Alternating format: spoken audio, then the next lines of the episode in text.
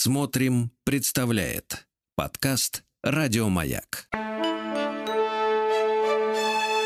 Сергей Стилавин и его друзья на маяке.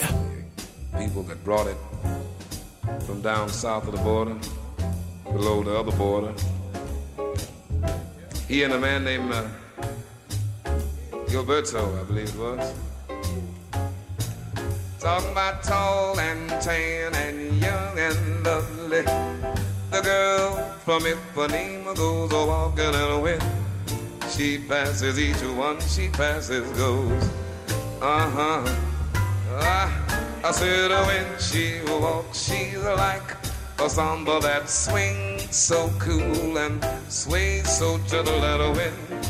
She passes each one, she passes goes.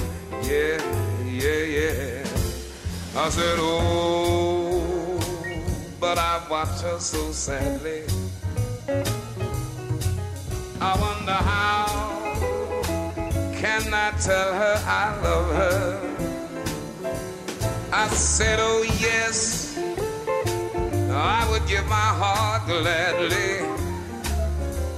But each and every day as she walks to the sea, you know she looks straight ahead, she won't look back at me, not tall and tan and young and lovely. The girl from goes walking in the wind. She passes, I smile, but the girl just won't. She won't look back at me. We got Tommy Stone on the piano to see if I am.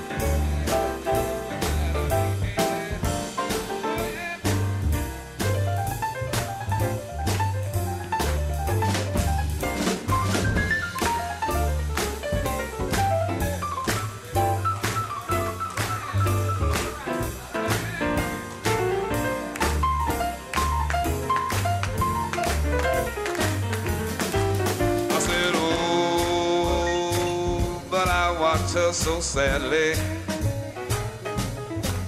I wonder how, how can I tell her that I love her so? I said, oh yes, yes, I would give my heart to that girl so gladly. But each and every day as she walks to the sea, you know she looks straight ahead, she won't look back at me, not tall and tan and young and lovely. The girl from Ipanema goes a walking in the wind. She passes, I smile, but the girl just won't look back at me to see if I am looking back to see if she is looking back to see if I am looking back to see if she is looking back to see if I am looking back at her as she walks down to the sea. Oh, she looks so good to me and everybody else because she's wearing one of them real cute bikini bathing suits and it sure does look good to me. I said it really, really, really looks so good to me. I, I was looking back to see if she was looking back to see if I was looking back to see if she was looking back at me, but she wouldn't look back at me. As she walked down to the sea, she wouldn't look at me.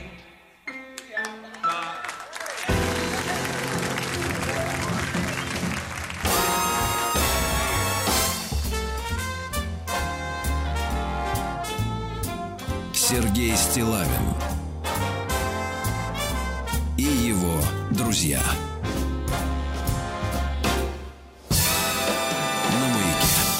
Дорогие товарищи, друзья, доброе утро, Владислав Александрович. Сегодня у нас вторник. Знаете, Владислав Александрович, вот меня эм, часто спрашивают, Сергей, а как вы вот э, готовитесь к эфиру? Ну-ка. Ну, э, людям, которым нечего больше спросить, их больше, в принципе, в принципе, им больше ничего не, не- не интересно, да- даже и это не очень интересно. Ну, что-то надо, товарищи, ну просто даже пообщаться. ну, что-то надо спросить, чтобы как-то завязалась беседа, вдруг куда-то выведет кривая, да? Вот. На что я отвечаю, что, конечно же, сама жизнь подсказывает темы. Вот я вам сейчас поэтому и расскажу жизненную историю. Вот Как вы знаете, э, студия находится в бане. Да, конечно. Да. Этим самым я как бы вот очищаю ее. Ну, вообще, весь вот банно-прачечный комплекс э, нравственно очищаю от вот э, приставших из 90-х к этому, так сказать, э, хозяйству такого некоторого флера вседозволенности. Да, в Нью-Йорке была студия 54 с грязищей, а у вас в бане студия, а? Чувствуете да, разницу? да, вот. Ну, там, правда, студио у них по-другому. Ну вот. Так вот, э, значит, шагаю бодро. Кстати, до сих пор не посчитал количество шагов, сколько надо пройти. Неважно. И э, дело в том, что каждую весну у меня где-нибудь на каком-нибудь э, э, элементе бани, бани Так, значит, э, мои местные, так сказать, пернатые друзья э, сооружают гнездо. Ух ты. Да, да, да. Ну, на какой-нибудь там приступочке, там, Ну, на да, бревнышке. Удобно, понимаете. На дереве надо на ветках как-то балансировать, а здесь все ровная поверхность, почему не сделать. И вот, значит, живут там птицы. Я, кстати, до сих пор не выяснил, какой кон- конкретно породы. Их тут штук пять разных. Вот. И они, значит, летают и так каркают, как вороны, но тише. Сами по себе коричневые. И вот я сегодня иду, и солнышко светит, радостно смотрю на э, гнездышко, Так. Э, вот, а они повадились, значит, соответственно, птица-то у них материнский инстинкт, Ну, конечно. Вы понимаете, да, то есть вот и, со- и собака, и кот, и вот суки, вот собачьи, да, они защищают свое потомство, да, и там и, и леопарды, им проще, бегемотихи очень защищают своих детенышей, да, все там гуси, и птицы не исключение, вот такие маленькие. И представляете, вот иду с удовольствием так смотрю, думаю, сейчас вот встречусь э, в эфире, естественно, м, с Владиславом Александровичем, М, вот он расскажет, как он побывал в Санкт-Петербурге, где отмечалось с помпой 350-летие императора Петра Первого, да? Да, да, да. Вот об этом расскажет. Я тоже расскажу несколько заметок у меня есть любопытнейших, да. Причем есть даже иллюстрации, которые можно будет увидеть. Вот, и думаю, сейчас вот начну с этого. С Петербурга, естественно, да. Так. А вот э, и вдруг из гнезда, значит, стартует на низком, так сказать, э, бреющем полете бомбардировщик На вас и, спикировал. и А? всю мою спину обдает Слушайте, это к деньгам. это Сергей точно, это Владик. очень это хорошо. то. Всю, всю вот спину, Поздравляю. спину, всю. Завидуйте. Сергей Стилавин да? и его Куда девать? Да, вот Очень- такая история. Очень хорошо, слушайте, И, очень. а, вы знаете, вот не обиделся. Ну, конечно, а Не, спасибо сказать, птичка. материнский инстинкт я Конечно. уважаю, да. Вот немножко, несколько слов буквально, вот давайте, Владислав Александрович, я понимаю, вы не, Слушайте, не а- тот рассказчик, вы не Пришвин, Ну, вы другой. Да, рассказ будет короткий, но крепкий. А, В Петербурге э, куда-то делись китайцы, и мы догадываемся, куда они остались. Ну, видимо, из Да, Петербурга. да, да. Китайцы, они остались, видимо, на родине, но, но народу прибавилось. Прибавилось народу своего, крепкого. В центре реально не пройти, Сергей Валерьевич. Погода шикардосная. Просто можно получить кислородное э, отравление от такого воздуха, от вообще от температуры, от всего. Очень много народу. Кстати, но редкость да. это для Питера хорошая да, да, погода. да, потому что вот таких дней, вот таких шикарных, в принципе, в Питере, ну, еще 2-3 будет. Вспомните, да, за все годы и всё. 2-3 и все. Не, ну, в Питере хорошо. В общем, но я держался подальше Ну, от центра. а что вот скажите, пожалуйста, Петровского такого до вас добралось? Центр весь был перекрыт. Вот это Петровская, до, чего я добрался. Не проехать, только можно гулять. Все, ну, Очень хорошо. Ну, с помпой, да, отмечали. ну, очень. Ну, видите, ваш рассказ достаточно короток, спасибо. Значит, перейдем к моему рассказу. Давайте. Давайте перейдем. Ну, культурно как-нибудь перейдем, так, чтобы отсечь ваш вот этот вот рассказ. Чтобы его можно было потом вырезать.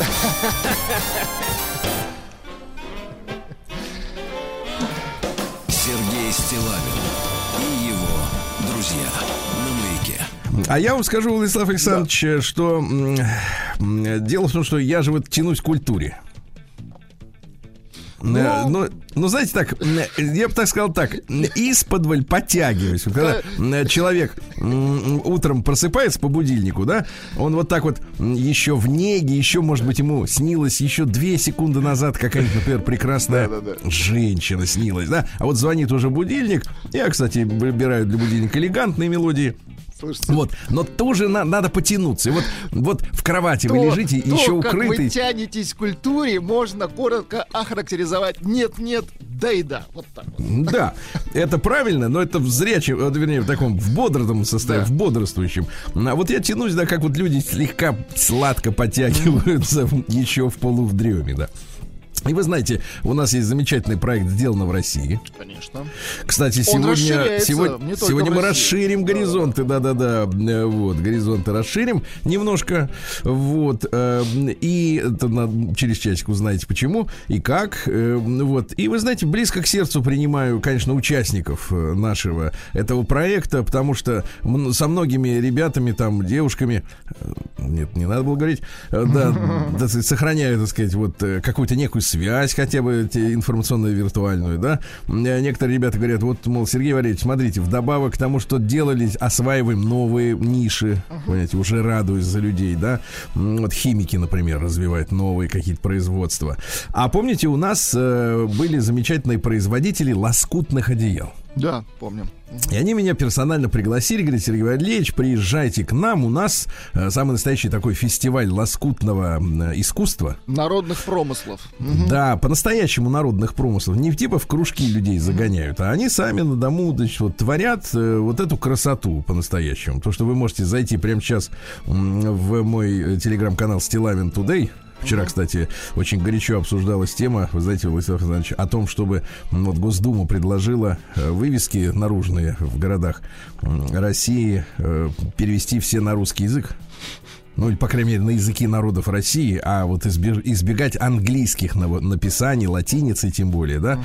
И эм, э, народ дружно поддержал эту инициативу, за исключением торговцев и барыг, которые говорят, мы свою вывеску три месяца пробивали через чиновников, а вы хотите, чтобы опять ее меняли? Вот. Ну, ну, какую-нибудь идиотскую на английском языке, да. Вот. После чего все бросились обсуждать, почему канал Стилавина называется Стилавин Today. Вот. да, а не Стилавин сегодня или надысь, или днесь, э, или еще как-нибудь. Вот, э, ну, народ такой у нас творческий. Э, Так вот, там можете увидеть две последние публикации. Я там как раз разместил фотографии тех, сделанных мной лично, сделанных мной лично, фотографии вот этих замечательных произведений искусства. Потому что на каждое лоскутное одеяло э, тратится, ну, на- хорошее, на нормального размера, сделанное вручную, ну, порядка 6 месяцев, вы представьте. себе. Круто, да. 6 месяцев, да. Причем, я так понимаю, что э, не существует компьютерных программ, которые подбирали бы, э, знаете, вот как по пикселям, да, какую-то картину Ну, вер- составлять. верстку делали бы, да. Что да, куда, потому где, что у каждого, цвет. у каждого этого кусочка, да, из которых э, сочиняется вот это одеяло, да, там ведь не цвет, а целый рисунок. То есть уже в каждой частице лоскутного мозаика такая, да. да, есть некое многоцветие, и компьютер этого не, не может э, пока что. Может быть, в будущем это произойдет. А Очень для красиво, себя вот смотрю, очень да-да-да, нет, я побывал, огромная выставка замечательная в Коломне. Вот, вообще Коломна это замечательный такой, под- под- ну, грубо говоря, подмосковный, хотя далековато достаточно ехать, конечно, но тем не менее городок, э, помните, я нахваливал зимой калачи. Да-да-да. Ну, настоящая совершенно уникальная там создана ин- ин- ин- такая атмосфера. Знаете, я как бы сформулировал. Почему-то отсутствует, ну, вот, по улицам ходят люди, они э, кушают, едят, некоторые выпивают, смотрят искусство, да. Но все это как бы неспешно в такой вот старорусской традиции. И вы знаете, заметил такой интересный, сам себя поймал на мысли, что вот гуляя, прогуливаясь по улицам Коломны, может быть, это кого-то привлечет из э, достопочтенной публики, м, отсутствует рафинированное столичное сноб- снобское, значит, вот это публо, э, которое э, вечно, значит, э, в модных нарядах ходит, воротит носом, и которым вечно нужно что-нибудь из серии «Вау». Да-да-да. Знаете, вот эти вот, да, а, которым нужно, чтобы везде был какой-то шоу-бизнес, а не настоящее искусство. Потому что, ну что такое, еще раз напомню, лоскутное одеяло? Это 6 месяцев труда на одну вещь.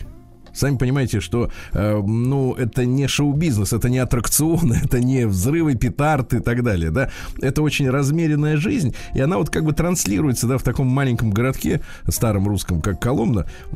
Все по-тихому, по-спокойному, да, нет вот какого-то нер- нервика. Опять же, повторюсь, и самое главное, нет вот этой снобской публики в очечках, которые, знаете, вот ходят и такие, «М, вау. Искушенный, да-да-да. Да, да, вот эти вот знатоки, которые вечно все знают, Да, у которых, видели мы у которых пя- по пять там высших образований и, значит, соответственно, вот энциклопедические познания обо всем на свете. Они на любую тему могут начать дискуссию, чтобы вас утопить в вашем же дерьме и так далее. Вот этих нет. Вот это что, что очень интересно. Да, что не, не тянет их, не тянет их русская глубинка, их куда-то в другое место тянет. Вот. И, значит, соответственно, э, знаете, с удивлением узнал, что, оказывается, есть в Японии Так. целая культура лоскутных одеял. Но японская Вот. культура, да? Да, да, да. Ну, родственная, очень близкая, да. И что самое интересное, в последнее время вот э, это э, искусство переживает ренессанс фактически, потому что, э, ну, стали появляться нормальные ткани, потому что это же вещь дорогая. То есть там хорошее одеяло, условно говоря, чтобы я вам поясню, да, э, которое э, долго делалось и делалось вручную, потому что японцы, например, придумали уже машины, которые вышивают их. Вот это Понимаешь, уже да, про- компьютерная тема. Да, это уже другая история. А, так вот, э, цена-то где-то от 50 до 80 тысяч за одеяльце. Серьезно. То есть тут как бы можно обойтись уже без подушки, да? И без кровати.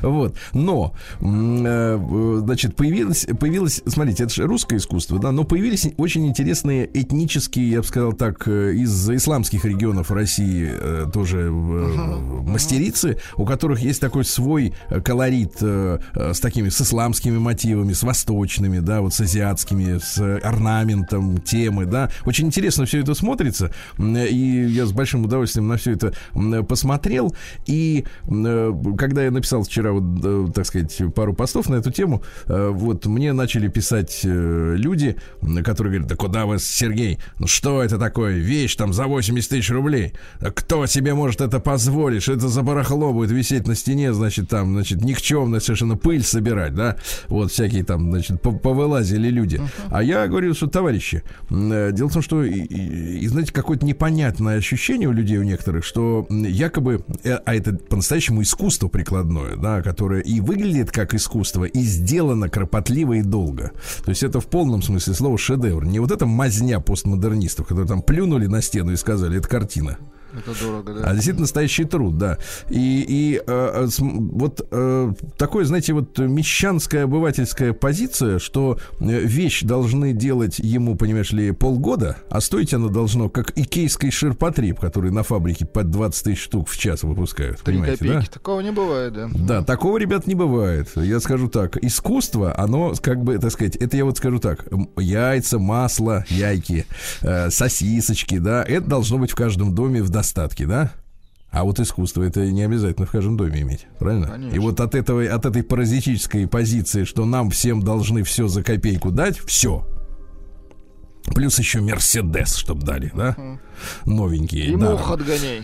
Вот от этого, ребят, надо отказываться. Вот, я думаю, что умные люди отказались, да, уже давно. Ну, в общем, побывал, можно сказать, э, с- среди самого настоящего прикладного искусства всем мастерицам, э, организаторам передаю большой привет. Давайте Большие... э, мастерицам виват. Вот так вот надо Да, сейчас передавать. это вы по-питерски, да? Конечно. Виват. И да, да, да. Вот такая вот история. Да, можете еще раз посмотреть у меня в, телеге, да, Стилайн. Э, Не очень русское название, согласен. Но будем над этим работать. Слушайте, и сегодня, эм, э, вы знаете, мы с вами периодически притрагиваемся к поэтам. Да. Давайте притронемся. Давайте. Давай. Сергей Стилавин и его друзья на маяке. Вот, э, сегодня день рождения у э, поэта Владимира Алексеевича Салаухина. Его не стало в 97 году. Э, Удивительный такой поэт, э, знаешь, вот деревенской прозы эпохи. Это Василий Шукшин. Только, только поэтический, да? Шукшин, Распутин, да, это вот эта проза, да, он с 50-х годов где-то работал э, и плодотворно там в 70-х, 60-е. То есть как, как раз вот человек, который вот как бы, как, знаешь, любит чеванливо говорить у нас э, от сахи, но при этом чувствует жизнь, понимаешь? Потому что иногда бывает так, что человек, который действительно труженик, умница, а вот э, как-то вот слова у него не складываются красиво. Согласны. А наоборот, какой-нибудь паразит, который вот ногти э, полирует Бездельник, в маникюрном салоне, да, в- э, витиевато измышляется, а больше сделать в жизни ни черта не может. Кран не может привинтить. а, лампочку вкрутить. Давайте я вам стихи прочту некоторые. Давным-давно известно людям, что при разрыве двух людей Сильнее тот, кто меньше любит, кто больше любит, тот слабей. Но я могу сказать иначе, пройдя сквозь ужас этих дней, кто больше любит, тот богаче, кто меньше любит, тот бедней. Средь ночи злой, средь ночи длинной вдруг возникает крик в крови. О Боже, смилуйся над милой, пошли ей капельку любви. Красиво. А? Или вот, например, давайте такое. Ну, это вот простая, нормальная человеческая поэзия, да? Может быть, без э, э, всяких там экивоков. Заумностей, да. Да, да, да. Тем утром, радостным и вешним, в лесу гудело и тряслось. Свои рога через орешник нес молодой тяжелый лось. Он трогал пристально и жадно струю холодного ключа. Играли солнечные пятна на полированных плечах. Когда любовный зов подруги, вдруг прилетев издалека, его заставил стать упругим и бросить на спину рога. Но в миг, когда он шел долиной, одним желанием увлечен, зрачок стального карабина всмотрелся в левое плечо. Неверно дрогнули колено, и раскатился скорбный звук, и кровь, слабее постепенно, лилась толчками на траву а за кустом, шагах в полсотни, куда он чуть дойти не смог, привесил к поясу охотник умело сделанный манок. М? Как можно о природе, а? Я Отлично, любви да. одновременно, да. Или, например, ты за хмурость меня не вини, не вини, что грущу временами. Это просто дождливые дни, это тучи проходят над нами. Ты ведь веришь, любимая мне, я короткую хмурость осилю. Где-то в очень большой глубине небо вечное, чистое, синее. А? Здорово, да. Да. Или вот давайте такое стихотворение давайте поменьше. Я тебе и верю, и не верю.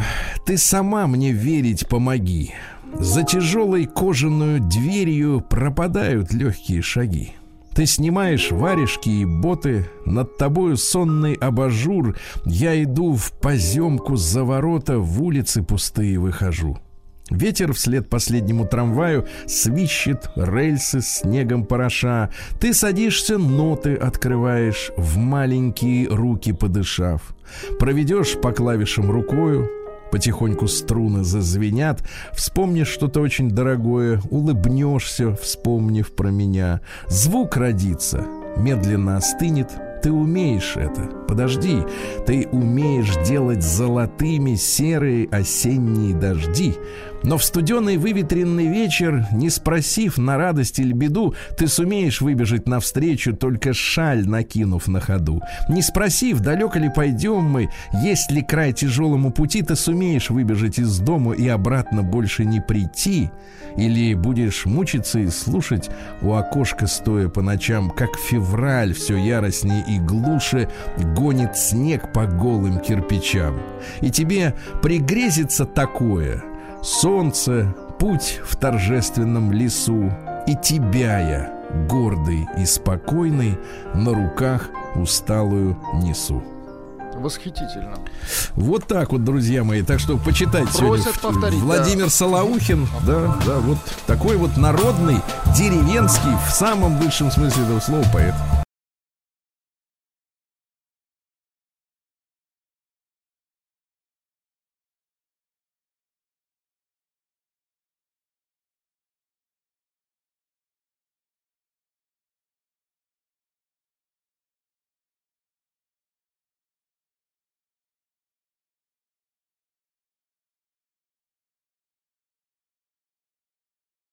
Как хочется, но в целом, конечно, тащи воду пить надо. Да, Конечно. надо себя заставлять. Обезвоживание Заставлять, да. опасно, конечно. Да, обе- это чувствуется сразу вот с утра. Да. А, День Че Гевары сегодня, дорогие товарищи. Это был борец. э, Герой. Давайте так, вот американцы чем занимаются? Экспортируют демократию. А Че Гевара экспортировал справедливость, а? Вот как, да. А они его замочили, ЦРУшники. Сволочи.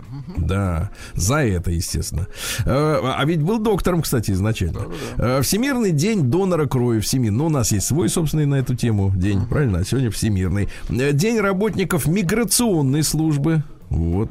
Присматривать надо, да, конечно. Ну, присматривать, высматривать, да. Сегодня Международный день блогера отмечается. Вот, но достаточно странной историей. Вот смотрите, донор крови, он что? Он герой, например, да? Он сдает кровь. Что делает блогер? Деньги зарабатывает. Вот именно. А тот, который не зарабатывает, так вообще никчемный, вообще ни о чем, правильно? То есть, то есть вдвойне бесполезный человек и себе бесполезен, да. Сегодня день американского флага и американской армии. Вот. День под названием «Позвони своему врачу». Хорошо.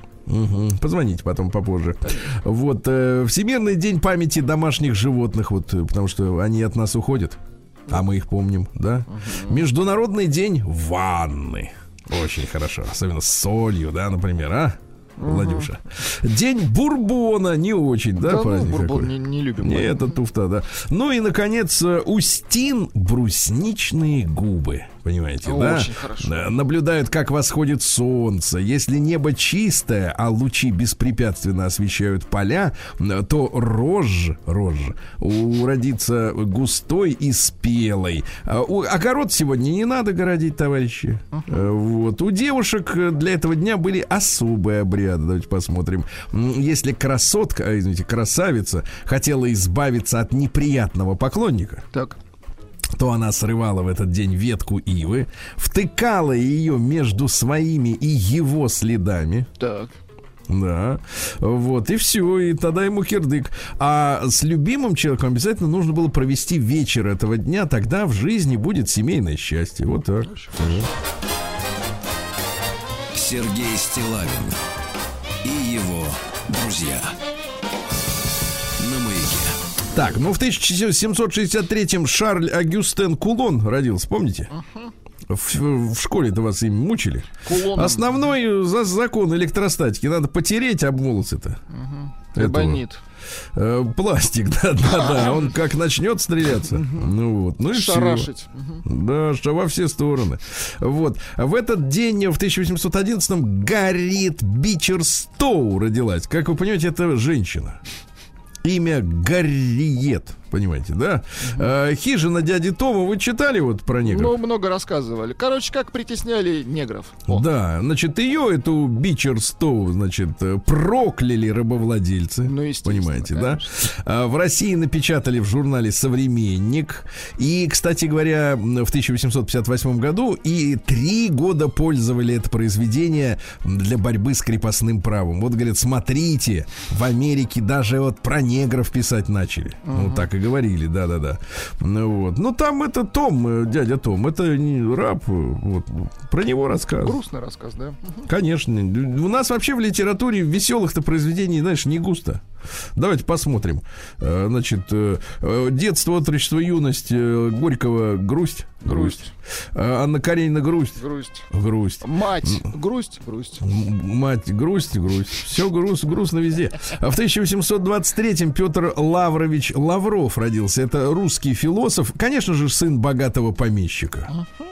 Конечно же, артиллерист почетный, да, окончил училище, вот, стал даже полковником, был женат на красавице женщине, имел сына, двух дочерей, вот, после смерти отца и брата завладел тремя стами душами крепостных, Неплохо. Да, да, да. Это принесло ему большой за- достаток, а он тут стал, значит, философом на этой почве и идеологом народничества. Конечно, если бы он э, постоянно бы... э, В слу- поле пахал, то Нет, ну не пахал, служил бы артиллеристом или м, этих э, души вот этих гонял бы там взад вперед. времени бы на это не было, конечно. Не было, конечно. А тут он как бы расслабился и стал философом, придумал Понимаю. народничество. А что такое народничество? Это история о том, что, э, значит, вот интеллигенция, она должна каяться перед народом. Вот сейчас, кстати говоря, э, интеллигенция заняла позу наоборот, антинародничество. Они, значит, считают, что народ-то быдло, вот, которое не право. А они, значит, правы, вот, находясь в меньшинстве, да? А тогда наоборот, они хотели народ просвещать, понимаете, перед ним преклонялись за то, что народ им обеспечивал э, хавчик с утра до ночи, понимаете, да? Вот, это и был народ. Ну, потом оттуда пошли эти все земля и воля, террористы и так далее, да. Вот, но этот как бы сам никого, конечно, не убивал, он просто сидел, Ну думал. слава богу, что не убивал. Да, но зато другие доделали дела. А в 1834 году Исаак Фишер из штата Вермонт э, запатентовал наждачную бумагу. Хорошо. Не для каждого дела подходит, конечно, бумажка, да. Вот. э, В этот день, в 1838 на пути из города Саванна в Балтимору, близ берегов Северной Каролины, взорвались, вы представляете, паровые котлы американского колесного парохода Пьюласки он назывался. И в результате котлы взорвались, 140 пассажиров и членов экипажа все на дно. Ужас, трагедия какая, да, опасная история. В 1846 в этот день провозгласили э, так называемую Калифорнийскую республику. Знаете, да, у Калифорнии есть флаг, там медведь что-то нарисован, помните? Зелененький, еще что-то такое. Так вот, независимость провозгласили от Мексики. Ага, вот оно что. Да, да, да. Естественно, как только провозгласили независимость, туда же вступили, значит, э, десантники американские, да, и сказали, больше тут мексиканцев не будет. Добро Вот. пожаловать. Так- сказали, да. Таким образом, вот сегодняшняя массовая, да, вот э, миграция э, латиноамериканцев, мексиканцев, да, которые э, заходят через недостроенные стену вот эту Трампа, да, на границе с Мексикой, это фактически, в конце концов, выльется в историческую компенсацию, мне кажется, вот всего этого злодейства. Правильно?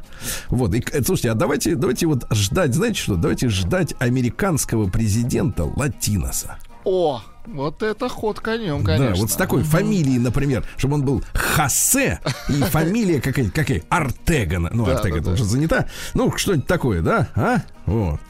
Вот. В 1856-м Андрей Андреевич Марков родился. Это крупный русский математик и академик.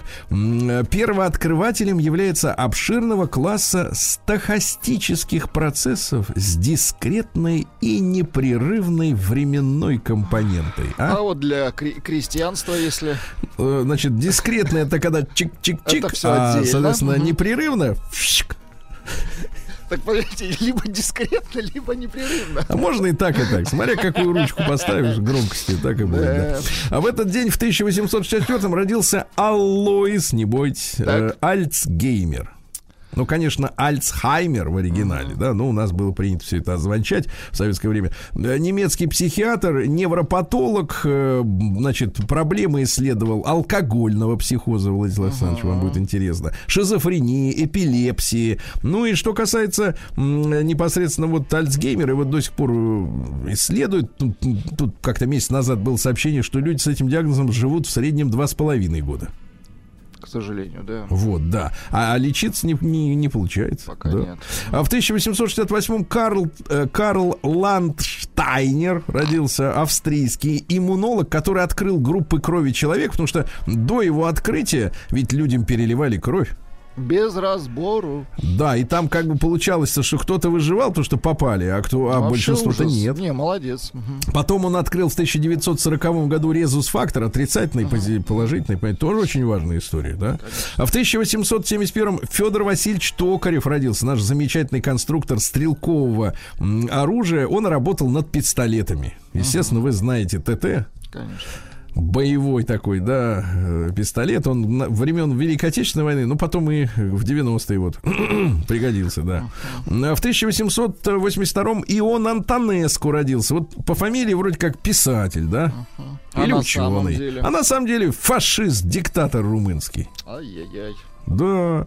Вот. По его приказу было убито 25 тысяч одесских евреев, потому что румыны, э, как всегда, вы знаете, сейчас неспокойно тоже на румыно-молдавской границе. Румыны, они тут же прутся захватывать Одессу. Вот это было в- во время, значит, событий там, и Первой мировой войны, там и потом э, между войнами, вот там они хозяйничали. Ну, в общем, сразу туда прутся. Вот, и этот подлец туда же. В 1898 году в России впервые законодательно ограничили э, продолжительность рабочего дня. до А вы думаете, э, какой цифрой? Ну, не знаю, восьми? Нет, не восьми. Ну, конечно, нет, один с половиной, куда же? А сколько ж было, извините? А, В, в сутках тогда? Ну, как сейчас, 24, да. Ну, люди как-то успевали, и то и все. Друзья мои, в 1898-м Петр Константинович Лещенко родился. Замечательный русский э, исполнитель, да? Есть у нас, да. Можно нам трек, а потом немножко о биографии его, да? Девонька милая, девонька славная, девонька радость моя. Вот видите, как к женщине обращается, да? Ну, м- мужчина, вот как раз, если возвращаться к э, теме Румынии, да, он э, родился в Бессарабии. Да, и после того, как распалась Российская империя, вот опять же румыны эту территорию себе хапнули. И оказался Петр Лещенко, ну, условно говоря, русский человек, румыном. В другой стране. По документам, да. Вот. Ну и крутился как мог. Оказался в Париже. Вот. Работал там в кинотеатрах. э, Показывал э, номер с кинжалом в зубах. Танцевал в присядку. Вот. Имел успех у публики. Вот. Женился на девушке-иммигрантке из Риги. Вот на латышке Зинаиде. Они вместе выступали. А после того, как она забеременела, искал, значит, э, сольные какие-то свои истории. Да, его румыны несколько раз призывали в армию, он все туда не шел. Говорит, я больной, Я у меня этот- да, у меня аппендицит. Вот. В итоге на оккупированной территории выступал перед румынскими солдатами, за что его, собственно говоря, э, Подтянули. в 51 году и подтянули. И так он в, в румынской тюремной больнице и умер. В 54 году. Такая вот история, да. В 1900 году Гавайские острова объявлены американской территорией. О, опять. Да, ну там тоже была такая история-то. Э, был король Лилио Калани, да, извините, королева. Э, Вот, она согласилась э, американских фермеров э, пригласить на территорию Гавайи. Ну, типа, Ну, чтобы они ко- выращивали там попасутся. Ананасы, бананасы, конечно. да. Вот. Те, естественно, устроили провокацию. Говорят, нас тут обижают местные, значит, Ага. гавайцы. Ну, Вот, объявили независимость сначала якобы от самих Гавайи, а потом приперлись американцы, и вот, соответственно, Гавайи 50, э, 50, 50 штат Америки. Сергей Стилавин На маяке. Друзья мои, ну, конечно, все вы знаете, что имело место быть в 1905 году восстание на броненосце князь Потемкин Таврический. Многие слышали про мясо, э, которое не свежим закупили, так сказать, и так далее, и так далее. Я воссоздал картину, как восстание-то началось. Давайте. Вот я вам расскажу сейчас, да. Дело в том, что там история такая. Э, Корабль э, долго стоял э, на ремонте э, в судоремонтном заводе. В доке. Поэтому моряки ходили на берег, и тут их как раз начали пропагандировать, как говорится, рабочие За активисты. советскую власть, так? Если бы они в море стояли, конечно, они бы этих идей бы не нахватались, да?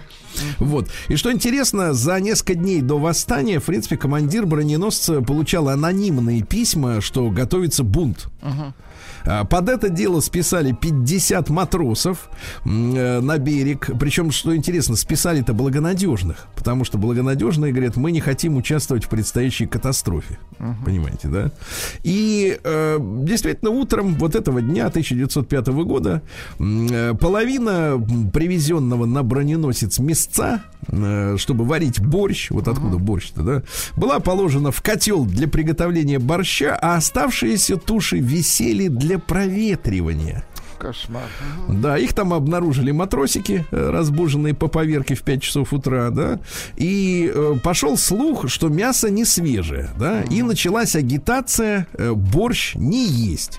М, В тот день, э, к сожалению, из-за непогоды на море э, стрельбы перенесли и сделали свободный м, день для моряков на корабле. И в 11 часов утра Значит, дали сигнал на обед, а на палубе выставили огромный чан с водкой. Так. И, соответственно, э, которую могли пить матросы, которые заранее внесли себя в списки пьющих. То есть там был список. Вы пьете? Да, тогда вы в списке. Вот, ну, мерной кружкой наливали. То есть люди как следует подогрелись в 11 На- утра на голодный, я напомню, на Кошмар. голодный желудок водярой, да. Вот, ну а потом, соответственно, команда, выпив, отказалась брать баки для борща, ну, чтобы в каждый свой там э, команду, да, отнести. Есть. Вот, демонстративно ребята ели, значит, сухари, и только единственный член экипажа, ученик кочегара Резцов, э, получив порцию борща, дальше цитата, нашел его вкусным и жирным. Вот. А тут врач э, с- с- с- судовой, значит, вторично признал борщ хорошим и сказал, что команда зажирела. Ну и к матросам обратились, говорит, кто хочет кушать борщ, пошли там к башне, а кто не хочет, э, для тех на корабле имеются ноки. Знаете, что такое Ноки нока? не знаем. Ноки это рея. Ну вот. Ну и, соответственно, матросы начали перебегать к этой башне. Они, так сказать, испужались. И когда оставалось на месте около этого чана с водкой не больше 30 матросов случайных, которые замешкались, вдруг старший офицер Гелеровский приказал караулу оставшихся задержать. И вот считается, что вот эта история с шансом наказать невиновных, не зачинщиков, а просто случайных людей за этот бунт, э, привела к тому, что, значит, вот э, матросы вот начали... основная причина, да? Действительно бунт, ну плюс водка на пустой желудок с ночи, да. Э, Вот люди начали прыгать за борт, их, кстати говоря, туда прыгали и офицеры, и матросы, потому что матросы захватили э, оружие, они взломали этих э, хранилища, где, так сказать, держали винтовки, начали расстреливать людей, которые плавали внизу, уже в воде. Причем били и по матросам, которые просто, опять же, там же было экипаж, там было 700 с лишним человек, представляете, ог- огромная, так сказать, так сказать, масса народа. Ну, в общем, жуткая история, видите. А, это к тому, что вот все-таки наш замечательный Гелиптерман правильно говорит, не надо не закусывать, а запивать. Конечно, конечно. Особенно... Вот это самая настоящая диверсия, выставить людям водку на голодный желудок. это да? жесть. Конечно, это ж просто были животные, извините. Ну, конечно. Представляешь, а что такое чарка? Это не 40 грамм, как сегодня Это стопка. ужас. Это, извините меня, человек просто уехать мог от этого, несмотря на все там, на все здоровье. В этот день, в 1918, а, в 12 году в Лионе, во Франции, местные власти запретили показ любых фильмов, в которых показываются уголовные преступления. То есть, смотрите, люди уже тогда поняли, что э, кинематограф э, программирует, в общем-то, в принципе, к преступности.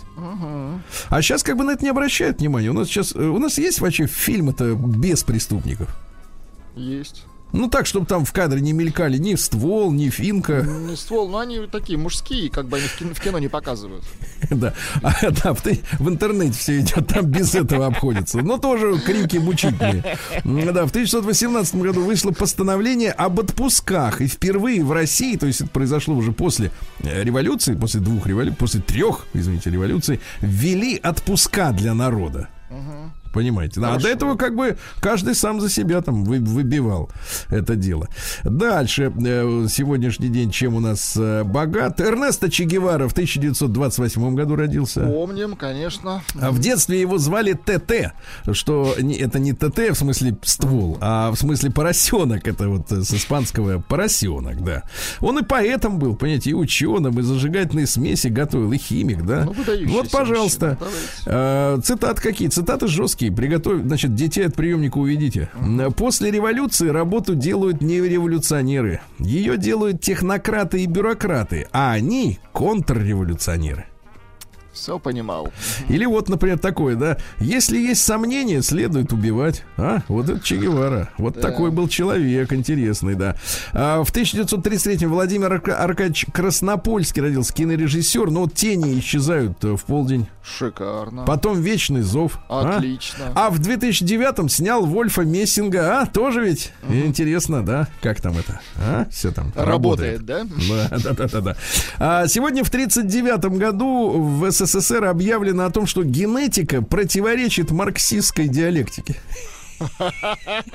Очень хорошо. Неплохо, да. Ну, хоть несколько лет пожили спокойно без этой ерунды, да? А, потому что не хотели геномодифицированных овощей, понимаете? Ну, в чем дело. В сороковом году гитлеровские войска заняли Париж. Гитлер приехал к этому, к Эйфелевой башне лично. А там лифт сломали патриоты. Так он наверх и не поднялся, представляешь? Да, в сорок шестом году, ребят, сегодня родился Дональд э, Иванович Трамп. Хо-хо. Джонович. А, Вот. А, Вот. э, День рождения у него сегодня. Вот. Пьет витамины, кстати говоря, вы знаете. И я- цитаты есть. Давайте Да. цитаты. Черные считают мои деньги. Я ненавижу это. Я хочу, чтобы мои деньги считали лишь низкорослые люди в ермолках. Какой, какой вообще чучело. а? Вот, да-да-да. Или, например, есть много способов сделать карьеру, Так, но самый верный из них, ребята, родиться в нужной семье. подлец. Сергей Стилавин и его друзья. На маяке. Mais qu'est-ce que tu joues pour qu'il se lève Eh bien, j'invente. Tu crois que tu pourrais Oui, je pense que j'arriverai à inventer un air. Oui, je pourrais. J'aimerais tellement arriver à faire lever le soleil. Écoutez, vous ne direz rien à personne. hein. Je vais jouer pour vous seul la chanson que j'ai faite pour demain. Matin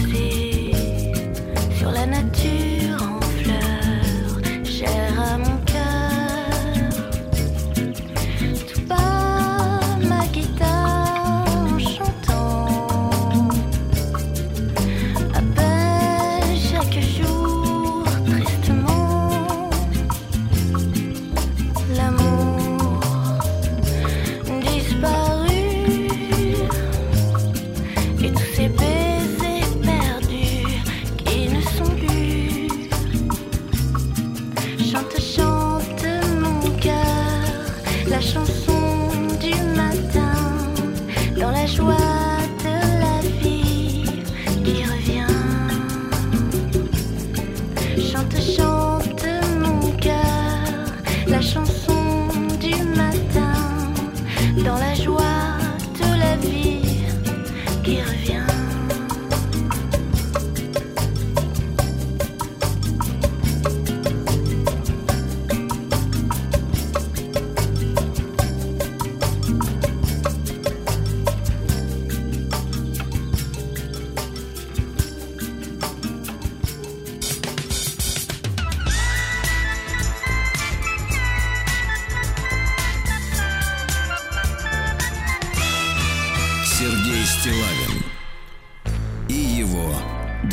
Товарищи, э, доброе утро. С выходом вас э, в, открытый, в открытый трудовой космос. Да. Вот. Ну и что же, вот сегодня в столичном регионе до 26 градусов, а вот думаю, а как там в Назарово, Красноярского края это дела? а? Плюс 28, вероятность осадков 70%. чтобы песней своей помогать вам в работе, дорогие мои. Назаровцы, да. Житница 82 года рождения местная. 40 лет женщине. Самый вот, как вы говорите, гриппозный, Гриппозный возраст. возраст, да, да, да, да. Работая бухгалтером, присвоила 16 миллионов рублей. А? Ай-яй-яй-яй. Вот. А В Назарово полицейские окончили расследование уголовного дела по факту жестокого обращения с животным. Дело в том, что в ноябре прошлого года в подъезде жилого дома был обнаружен кот с телесными повреждениями. Ай, сволочь. Выявили 24-летнего мерзавца. Дальше фраза. Молодой человек пояснил, что причинил вред коту из-за того, что тот мявкал. Признал свою вину и отметил, что раскаивается и больше подобного не допустит. Э, Вот, сейчас дело передается в суд. Посмотрим, чем закончится. В Назарово э, сотрудники полиции выявили факт мошенничества при оказании услуг по озеленению Так, так, так. должны были озеленить на 214 тысяч рублей, но я так понимаю, что озеленился ипэшник Нет, местный. озеленили на 14 просто. Остальное перевели, да.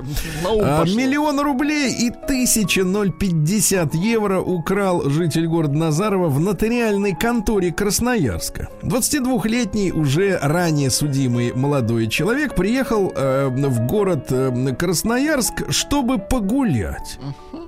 Э, Вот, э, приехал погулять, э, оказался без денег, но он не знал, что приедет, а денег не будет. Чтобы исправить ситуацию, он зашел в ближайший офис, Так. который оказался нотариальной конторой. В помещении никого не было. Тогда Назаровец заметил сумку а в ней косметичку, которую он и похитил. В ней лежало, как я уже сказал, миллион рублей и 1050 евро. А, Вот. э, Затем за 10 тысяч рублей он тут же вызвал такси до своего дома. Прекрасно. Там спрятал 500 тысяч и все евро, а оставшиеся 500 тысяч потратил на дорогой алкоголь, кофе и еду. А? 500 тысяч на дорогой, что же за алкоголь такой? Видимо, этот э, капеллувак пил Да-да-да, с утра до супер ночи. элитный. Да. Вот, в городе Назарово э, любитель тонировки в ночь. Знаете, когда вот э, э, клеют пленку со всех сторон, что там внутри ничего не видно. Никого не видно. Отработает 40 часов за игнорирование требований автоинспектора сорвать тонировку в ночь. Да. Неправильные саженцы изъяли из продажи в Назарово. Неправильные. Хорошо. 15-летний мужчина взял покататься мопед и не справился с управлением сам в больнице, а друга за то, что дал мопед чучеле, э, в- значит, ждут в суде. Ну и давайте о хорошем. Есть и хорошие новости. Благодаря поддержке земляков детки в Назаровском районе начнут изучать гончарное дело. Так? Очень хорошо. Назаровский фермер обеспечил сеном коня, который принадлежат жителям, чье хозяйство погорело в начале мая. Ведь Молодец. один конь на всех. А, в Назаровском районе сборщики черемши блудили в лесу почти сутки. Нет, нет, это не в смысле они такие крепкие, Это здоровые мужчины. продукт. Просто, просто они заблудились без компаса, да. Ну и пару сообщений. Самому молодому соцработнику местному всего 22 года. Зовут Анастасия. Очень хорошо. В Красноярском крае каждая седьмая семья многодетная. А? Вот. Ну и, наконец, давайте не очень хорошее сообщение-то. Э, В Красноярском крае от- открылась э, э, школа молодого блогера. Это, конечно, сомнительно. Пора, конечно, с этим всем завязывать, да. Сергей Стилавин и его друзья. На маяке. Ну что ж, товарищи, о хорошем и не очень. Врач посоветовал импотентам посещать кардиолога. Люто. Круто берут, да, сразу быка за рога. А Дмитрий Рогозин, гендиректор Роскосмоса, э, поведал о том, что электронные примочки в ближайшие 15 лет э, поставят западную цивилизацию на колени, э, поскольку средства радиоэлектронной борьбы колоссальной мощности, размещенные в космосе, Так. позволят не только вырубать группировки спутников на орбите, но и даже посылать луч счастья на Землю и вырубить целый мегаполис, например, потому что э, на Земле все уже напичкано электроникой до невозможности. А? Вот так вот. Пианист Лука, сын Никаса, художника, э, заявил, что вышел из секты Макдональдса. Теперь как он куда вошел, в какую секту? Стыдно, конечно, было, честно говоря, читать вот новости в День России, когда большинство публикаций касались того, как там дети стоят в очереди и хотят отведать новый бургер. Это что, главное событие праздника в стране? С ума стыдно. на этой еде сошли, да? Стыдно. А специально устроили в этот день, понимаешь, специально.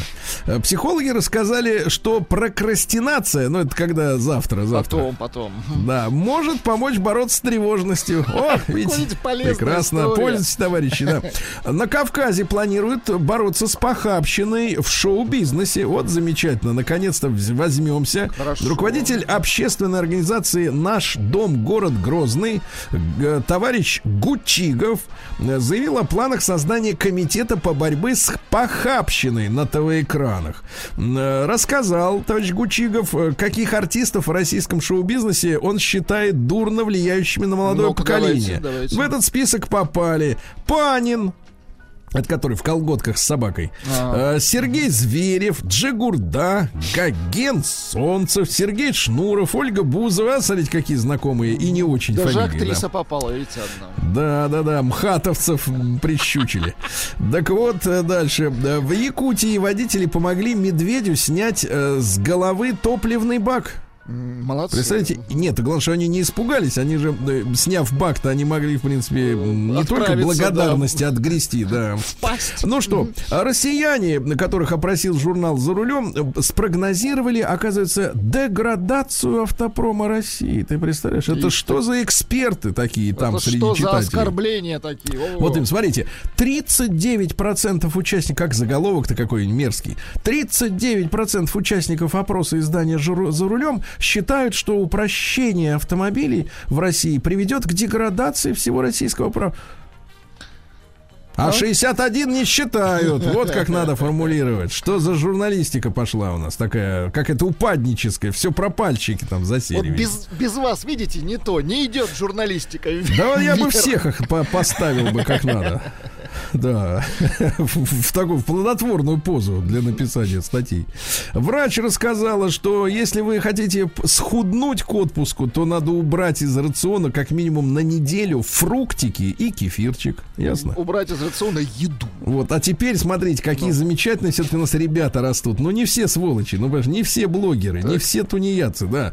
Э, смотрите, э, наши студенты э, придумали холодильник Так. С устроенной внутри рукой манипулятором, который сама расставляет по полкам продукты. Вы представляете? Круто. Мгм. Ну, какие умницы, а? Причем стоимость такого холодильника с манипулятором всего-то 300 тысяч. Да недорого, конечно. А ты просто вываливаешь перед ним, на, А он сам разбирай. разбирает. Отлично. Или давай, подай мне йогурт, оттуда рука выезжает и тебе дают. Это ж круто же, да? А вот э, психологи объяснили, почему ребенок э, бьет родителей. Оказывается, психический. Точно, психически. Надо к врачам его вести, ребят. Не надо э, ждать, пока его, так сказать, другие пове- поведут. Ведите сами. Названа смертельно опасная диета. Кетодиета может вызвать камни в почках и заболевания сердца. а? Э, Стало известно, в каких городах России больше всего рады туристам. Самые дружелюбные города это Волгоград, Красноярск, э, Екатеринбург и Самара. Вот и все. Дальше. Врач назвал неожиданно полезное свойство свежего молодого гороха. Он приостанавливает старение. Да. Да, да. Сразу видно, кто молодеет. Да, слышно. Вот плодовые деревья, друзья мои, э, большая ошибка совершается дачниками. Плодовые деревья не должны расти на западной стороне дачного участка. Ясно? И тогда все будет нормально, да. Дальше э, врач назвала фрукт, который укрепляет кости. Э, Чернослив. Ну, честно говоря, знаете, вот каждый день читаю новости про то, что надо есть, чтобы быть здоровым, да, и понимаю, что работать некогда. Надо, Надо есть. есть, причем с утра до всё. ночи. Всё да, надо с есть. утра до ночи. Ну, еще пару. 25% россиян считают оптимальным отпуск длиной в 4 недели, да. Согласны. Неким 23% хватит и 14. Это что за люди? Они не э, работают, что ли? Трудоголики. Ага. Дальше э, прекрасное сообщение от гастроэнтеролога Давайте. Вялова. Э, гастроэнтеро- Гастроэнтеролог Вялов заявил, что э, вот есть на свете два самых вредных соуса. И знаете какие? Ну-ка, давайте. Кетчуп и майонез. А вы знаете какие другие? Нет. То есть вообще нечего жрать. Мы стояли на этих соусах. Дальше хорошее сообщение, серьезное, но хорошее и тоже в жизни утверждающее. М, Рамзану Кадырову отдали спасенного на Азов стали питбуля, собака, по кличке Адидас. А? Да класс. По кличке Адидас, же какая кличка. А спрос на стилистов-парикмахеров в России вырос на 30%, потому что иначе перестали об- облазить, что ли, люди, волосы пошли. Россиянам посоветовали отказаться от выдавливания прыщей. Мешаете регенерации кожи, да, вы знаете, да. Ну и, наконец, давайте пару сообщений. Во-первых, россиянам рассказали о неожи- неожиданной опасности надувных бассейнов. Ну-ка, какая? Из-за надувных Утонуть? бассейнов.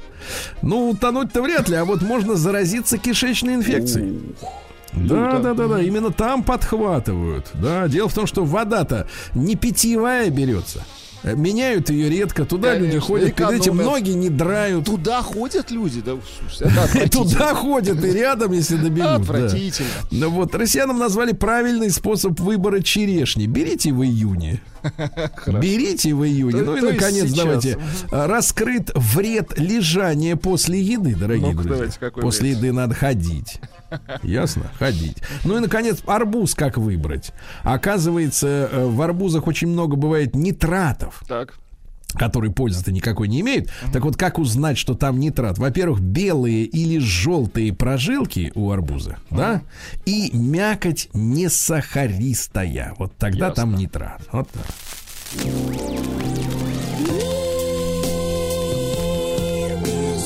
Э, балерина Анастасия записала песню «Глоток любви». У вас есть э, фрагмент?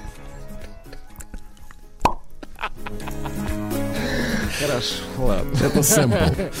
Да, эндокринологи выяснили, что пандемия нарушила овуляцию у 66% женщин, то есть у двух третей. Представляете?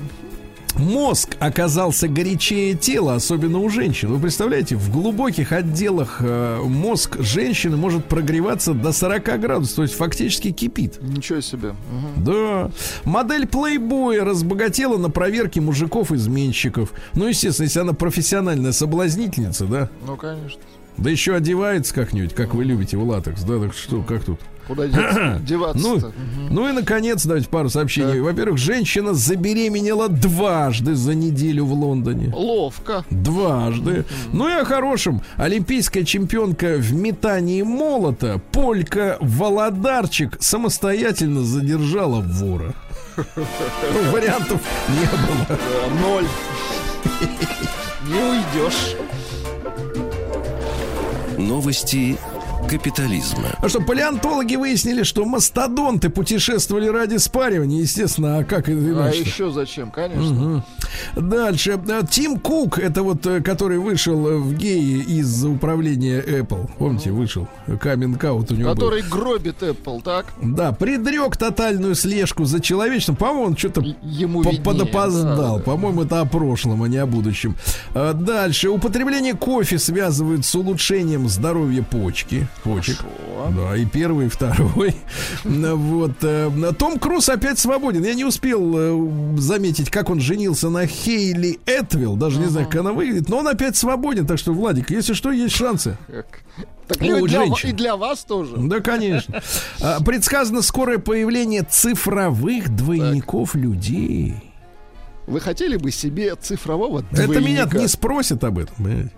А победитель 75-й те- церемонии вручения театральной премии Тони по сезону 21-22 стал мюзикл «Странная э, петля» о темнокожем писателе геи. Ну, естественно, да. О чем еще? Анорексия приводит к уменьшению мозга. Ясно? Все Вот. худеет. Но температура не падает. Вот так вот. А, океанологи обнаружили под антарктическим ледником рой живых существ. Вы представляете? Копошатся там, да. Ну и пару сообщений. Обезьяны оказались злостными любителями музыки. Хорошо. Да. Инженера Гугла выгнали с работы за то, что он рассказал в прессе, что в Гугле, э, значит, э, есть обладающий самосознанием искусственный интеллект. А? Сдал конторку. И, наконец, э, ну давайте с почином. Первый небинарный спортсмен в истории Олимпийских игр завершил свою карьеру. Да, класс. Класс. Вы кто? Я они. Нет, я пока не знаю. Я позже сейчас Я скажу. думаю.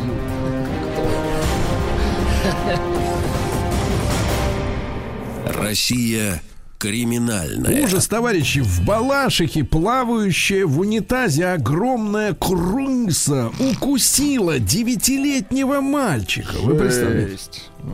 Огромная крыса. А, В Твери женщина наехала, автомобилистка, на пешехода, который спал на дороге. Надо было разбудить, конечно. Может, нам как-то вот по ночам с бубенцами каким-то ехать? Знаешь, раньше у этих, у, у- у лошадей, да, вот у телеги, были обязательно бубенец. э, Ну, вот не бубунец, а бубенец. Э, И он едет и звенит. Не- не- Это же не для красоты было сделано. Это чтобы пешеходы разбегались, понимаете? А сейчас что, машина едет тихо, да? Накатиком так вообще ее не слышно. Если А если хорошие. электромобиль, то Да. вообще. Новосибирец пять лет отбивался от штрафов ГИБДД из-за своего клона однофамильца. Ничего себе. Понимаете? А Фитер, Петербург стал э, фигурантом уголовного дела из-за фотосессии с пантерой. Вы когда были сейчас в Питере, не предлагали вам сфотографироваться с Нет, пантерой? я даже не посмотрел. Там народу тьма. Вот, среди них была и пантера. В Екатеринбурге неизвестные сволочи вырезают у автомобилей Kia фары из бампера прямо с пластмассы. Мерзавцы, да. Ну и давайте э, несколько таких симптоматичных. Во-первых, Почта России снова э, в выпуске снова новостей. в деле. Вот. Да, снова в деле. Людей эвакуировали из отделения почты Так. России в Москве после обнаружения в посылке боекомплекта. Ох, Мгм. опасно. Вот, ну и что еще интересного? Воронежец накинулся с топором на мужчину, с которым ехал в одной маршрутке, можно сказать, попутчика. Психический. Да, и, наконец, давайте про меча. Так, Все-таки новости из Омска, они всегда вот доставляют нам особое удовольствие. А Мич э, угнал машину скорой помощи, чтобы доехать из больницы домой.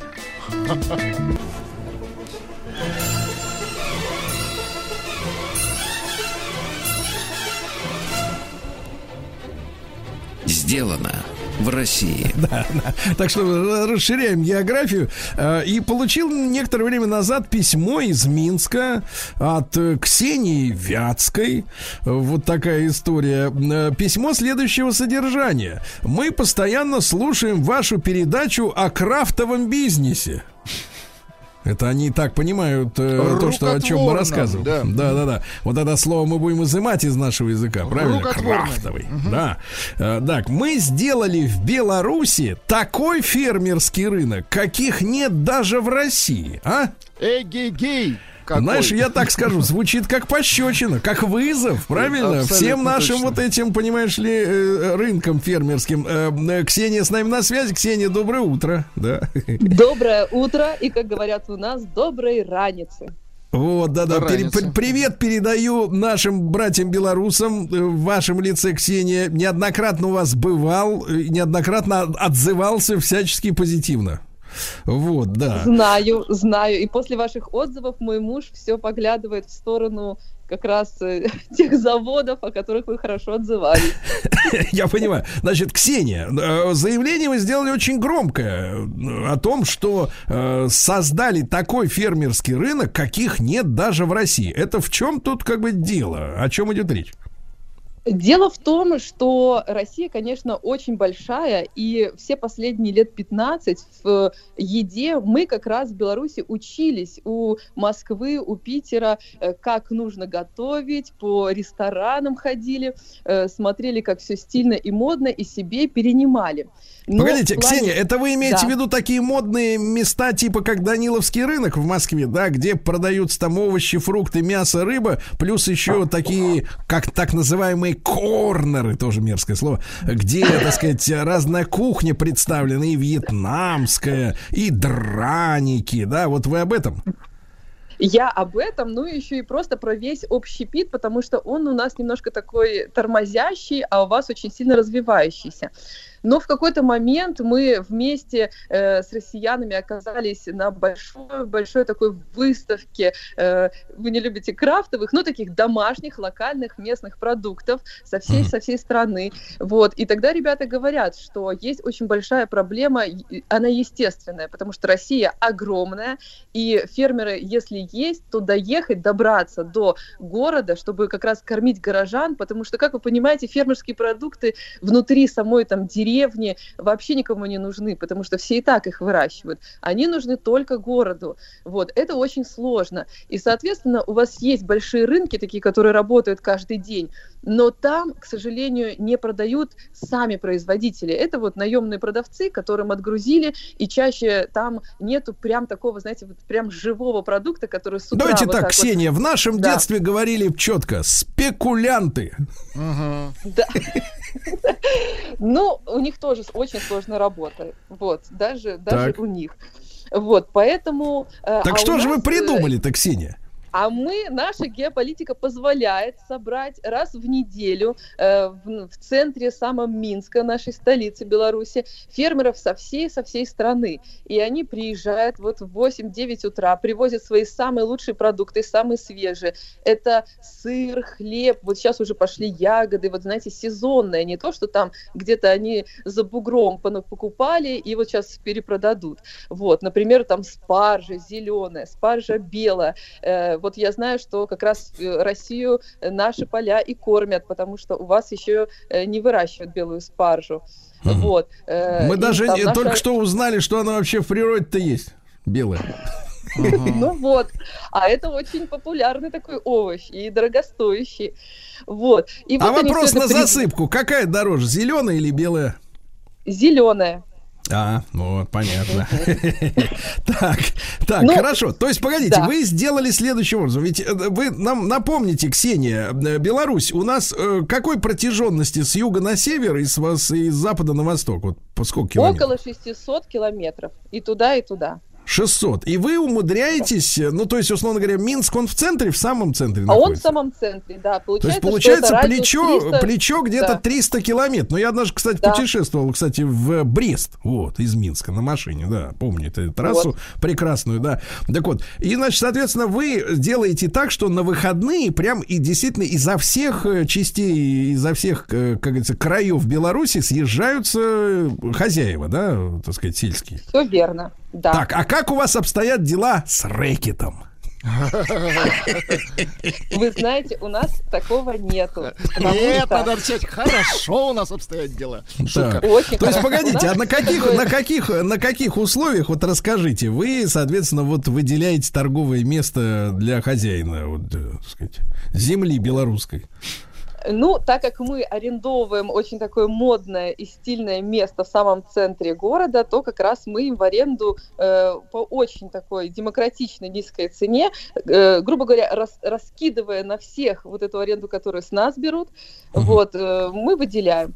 Мы сами создали такие красивые столы там с навесом деревянные, то есть как в самых красивых таких вот фильмах про красивых чистых фермеров, чтобы хоть и как ну, то есть, давайте перефразируем. Не, не как в лучших домах Лондона и Филадельфии, я понял. Все, все, все лучше. Значит, Ксения, а скажите, пожалуйста, а вот эти ярмарки у вас, получается, по выходным, да, проходят? Да. Только суббота, и они длятся только 4 часа, потому что э, чаще всего наши ребята за час-полтора продают полностью все, что они привезли. То есть народ валит. Э, Слушайте, а ваш сколько сколько вот уже таких суббот у вас было? Сколько времени вы работаете? Мы не пропустили в течение двух последних лет ни одной субботы, Ага. а так мы работали только летом э, Да. еще три года до. То есть Так, ну а расскажите, пожалуйста, тогда, Ксения, вот эти э, ваши, вы же, вы же оцениваете, да, какие люди из каких мест, уголков Беларуси везут какие товары, где у вас сейчас в Беларуси получается, например, столица сыров? Вот где у вас там самая такая, та самое гнездо сыроваров? Сыровары, вот они, интересно, разбросаны, конечно, по всей стране, потому что для сыроварения не нужны какие-то особые условия э, погоды, природы и так дальше. Где ты имеешь возможность взять э, поле в аренду, чтобы э, свой скот вы- выводить, поесть, там, пожалуйста, и лоцируются вот такие вот Ну э, хорошо, а вот субъективно, если, давайте субъективно, где самые вкусные делают сейчас? Потому что вы, вы же понимаете, да, мы же все родом из Советского Союза. В Советском Союзе сыр был, ну как бы, костромской и все, да, условно, И условно российский, говоря. да. Да, российский, Э, да, и да, вот и все. А сейчас эта отрасль, ну много лет уже, да, становится на ноги. Действительно, самому доводилось встречаться и с сыроварами, и с фермерами. И многие делают очень достойную продукцию, правда. Несмотря на вой тех, кто развратился на швейцарском, все равно делают ребят хорошо. Очень многие выдерживают технологии, и замечательные люди. Вот где у вас делают самый вкусный? Как он называется? Э, Сыров у нас делают больше ста видов, но, конечно же, э, вот таких вот российских и костромских делают очень мало. Для меня это большая боль. В основном это как раз европейское сыроварение. Но э, для того, чтобы рассказать, есть ребята, которые воссоздают и белорусское сыроварение, оказывается, такое было. Там какого-то 17 века. Это все сыры, э, они, знаете, такие художественные даже, не совсем для еды, потому что они очень на любителя, там такая плесень живая. Вот, То есть Живая? это та плесень, живая, которая, если вы забудете этот сыр, то он там вам заплесневит просто весь холодильник. Вот. Но это сыры, например, в Беларуси, вот в чем уникальность э, белорусского сыроварения, а, мы заквашиваем сыры травами, то есть Например, э, сок крапивы, его добавляют в молоко, и таким образом заквашивается такой первачок для сыра. Первачок. Для Вот. сыра. Кстати говоря, у нас-то в России, видите, есть еще и э, эногастрономия, да, это когда э, э, под сырок-то, например, под то Запивают всё, сырок. э, да, вин- винцо выращивают. У нас на подъеме все эти виноградники, дела. Кстати, в Беларуси э, не растут виноград, как вот я вот Э, эту тему Не пу- растут. У нас э, эногастрономия Не немножко в других напитках проявляется, таких как настойки. И есть еще классический наш напиток крамбамбуля. Так, так, вот, так. а еще с- Это да, очень жестко, собирают- Владик, не надо. Это очень жестко. собирает траву в Беловежской пуще, называется зубровка. Она растет Да, да, да, я был, был э, в там, Беларуси. Слушайте, там в. Беловежской, в Беловежской пуще я слышал самый невероятный хор жаб по весне. Помню, в мае когда-то приезжал. Там э, в прудах сидят жабы, их там человек, ну не знаю, тысяч десять, наверное. И они жабы. разговаривать невозможно, реально. Они орут просто из-под воды, как гавкают, крякают. Вот. А, Ксения, значит, смотрите, спасибо вам огромное. У нас сегодня в таком несколько таком динамичном сокращенном. Я напомню, что это фермерский рынок в Минске называется «Усё свое», правильно? Да, все верно. «Усё свое». По субботам 4 часа он работает. Будете в Минске, обязательно заходите. А как это, как это выступление Ксении может помочь нашим регионам? Если у нас, у нас, конечно, не 600 километров в ту, в другую сторону, а вот в рамках области, например, да? Вот смотрите, Да. э, фермерский рынок, выход субботний со всех концов э, московский, ленинградский, какой угодно. Вот, берите на заметку, товарищи хозяйственники. Маяк районного масштаба. Так, дорогие товарищи, ну что же, э, вы знаете, дорогие москвичи, гости столицы, э, что э, у нас есть раздел, посвященный жизни в столице, в Москве, вы понимаете, да. Мы общаемся с интересными докладчиками, узнаем, как живет главный город страны, куда с этим, куда нам с вами нужно будет непременно отправиться, где прогуляться, что посмотреть этим летом, в частности. Ну и наша рубрика выходит при информационной поддержке программы мэра Москвы «Мой район». Так что слушайте, товарищи, внимательно, особенно префекты, внимательно слушайте. Узнаете много интересного. Представляю сегодняшнего нашего гостя Артема Укропова, сооснователя архитектурного бюро «Мегабудка». Э, Артем, доброе утро. Доброе Да. утро. Доброе утро. Мы обсудим так называемое соучаствующее проектирование. А? Кто слышал Давайте. об этом? В прошлом году мы активно разбирались, что это такое. Напомню слушателям, если кто-то забыл, что это э, направление в развитии города, когда двор и его территория планируются совместно. Что, то есть вот с одной стороны это архитекторы, а с другой стороны сами жители, которые вносят коррективы. И как результат жители получают дворы, которые учитывают интересы жителей разных возрастов, да, и подростков, и таких пенсионеров, как мы с Владиславом Александровичем, да. Э, так что двор еще и радует глаз. Итак, э, Артем Укропов. Артем, ну вот э, объясните со своей позиции, да, что такое соучаствующее проектирование, э, как вообще далекий от вашей профессиональной сферы, от градостроительства человек может придумать себе парк или двор, зачем это вообще нужно? Он же вам только мешать будет, этот вот, э, этот, э, так сказать, товарищ. На самом деле, частично вы правы.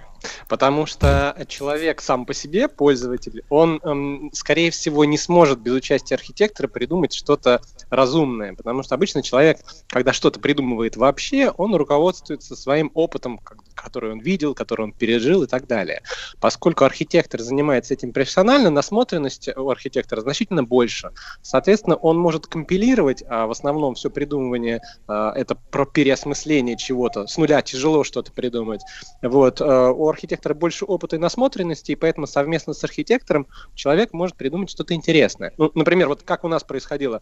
Э, Перед тем вообще, как начать проектирование, мы читали лекцию вообще, какие дворовые территории бывают, что бывает хорошо, что плохо, что с детскими площадками, что кому нужно. Поэтому на самом деле это отчасти и образовательная программа тоже.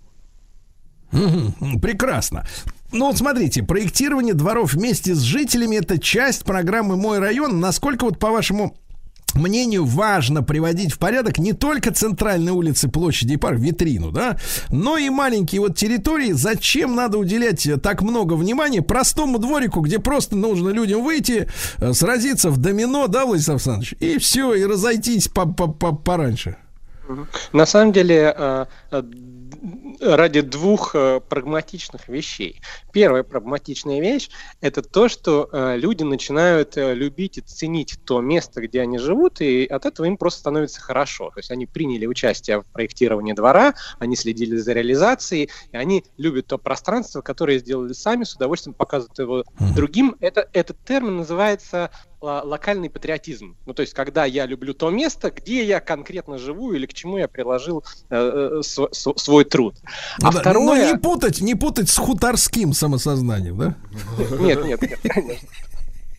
Вот. А второе, это из-за того, что человек вот, любит то пространство, которое он сделал сам, он к нему э, за- относится более заботливо и бережно. Соответственно, просто на службу экс- эксплуатации значительно меньше э, ресурсов тратится. Вот поэтому экономику это тоже поддерживает. Прекрасная борьба с вандализмом, да. А что Да. вот на практике происходит во время этих ваших встреч? Э, э, Как они, насколько долго длятся? Потому что обычно вот наблюдаю, да, вот, знаете, среди жильцов обязательно вот есть неуживчивые, да, вот задают какие-то вопросы неудобные. Вот по любому, по любому поводу найдется обязательно один-два персонажа, которые вот мешают продвижению в нужном направлении.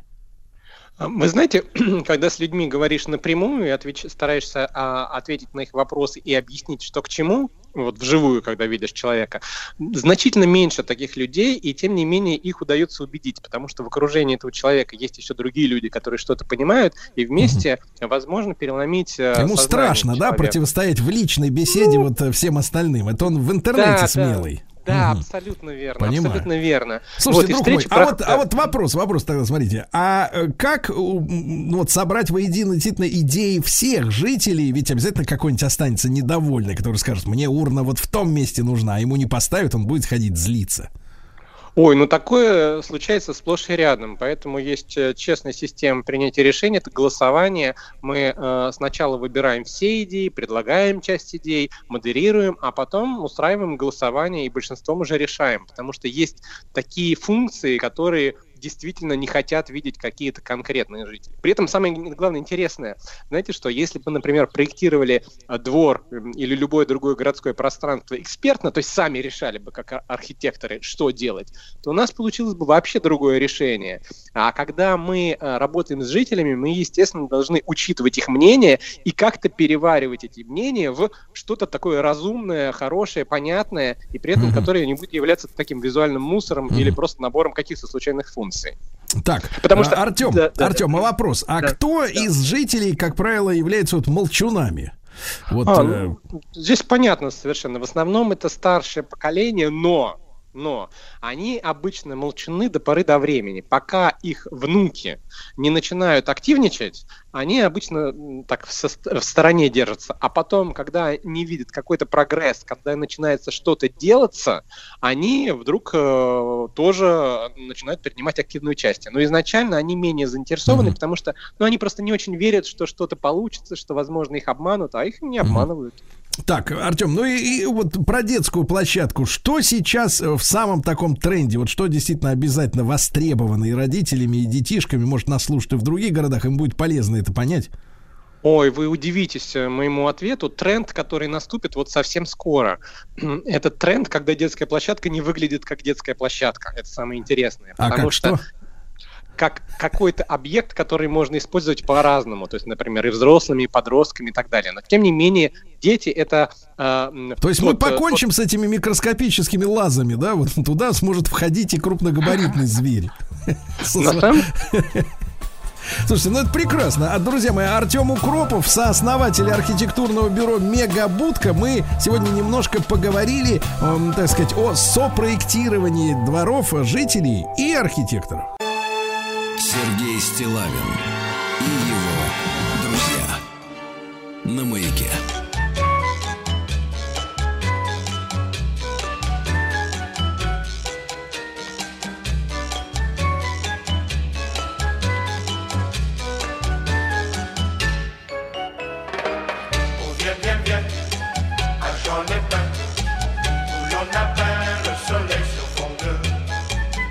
Jean Lépin,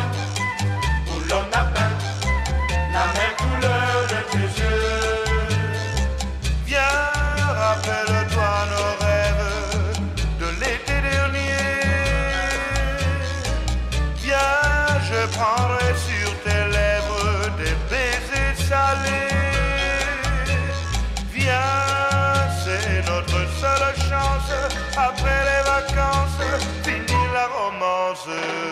Oh, viens, viens, viens, Jean Lépin, où l'on a peint le soleil sur fond bleu. Jean Lépin, où l'on a peint la mer couleur de tes yeux. Viens, viens, viens à Jean Lépin. Quand la nuit viendra tout illuminer, dans ce monde en joie, nous irons danser. que el que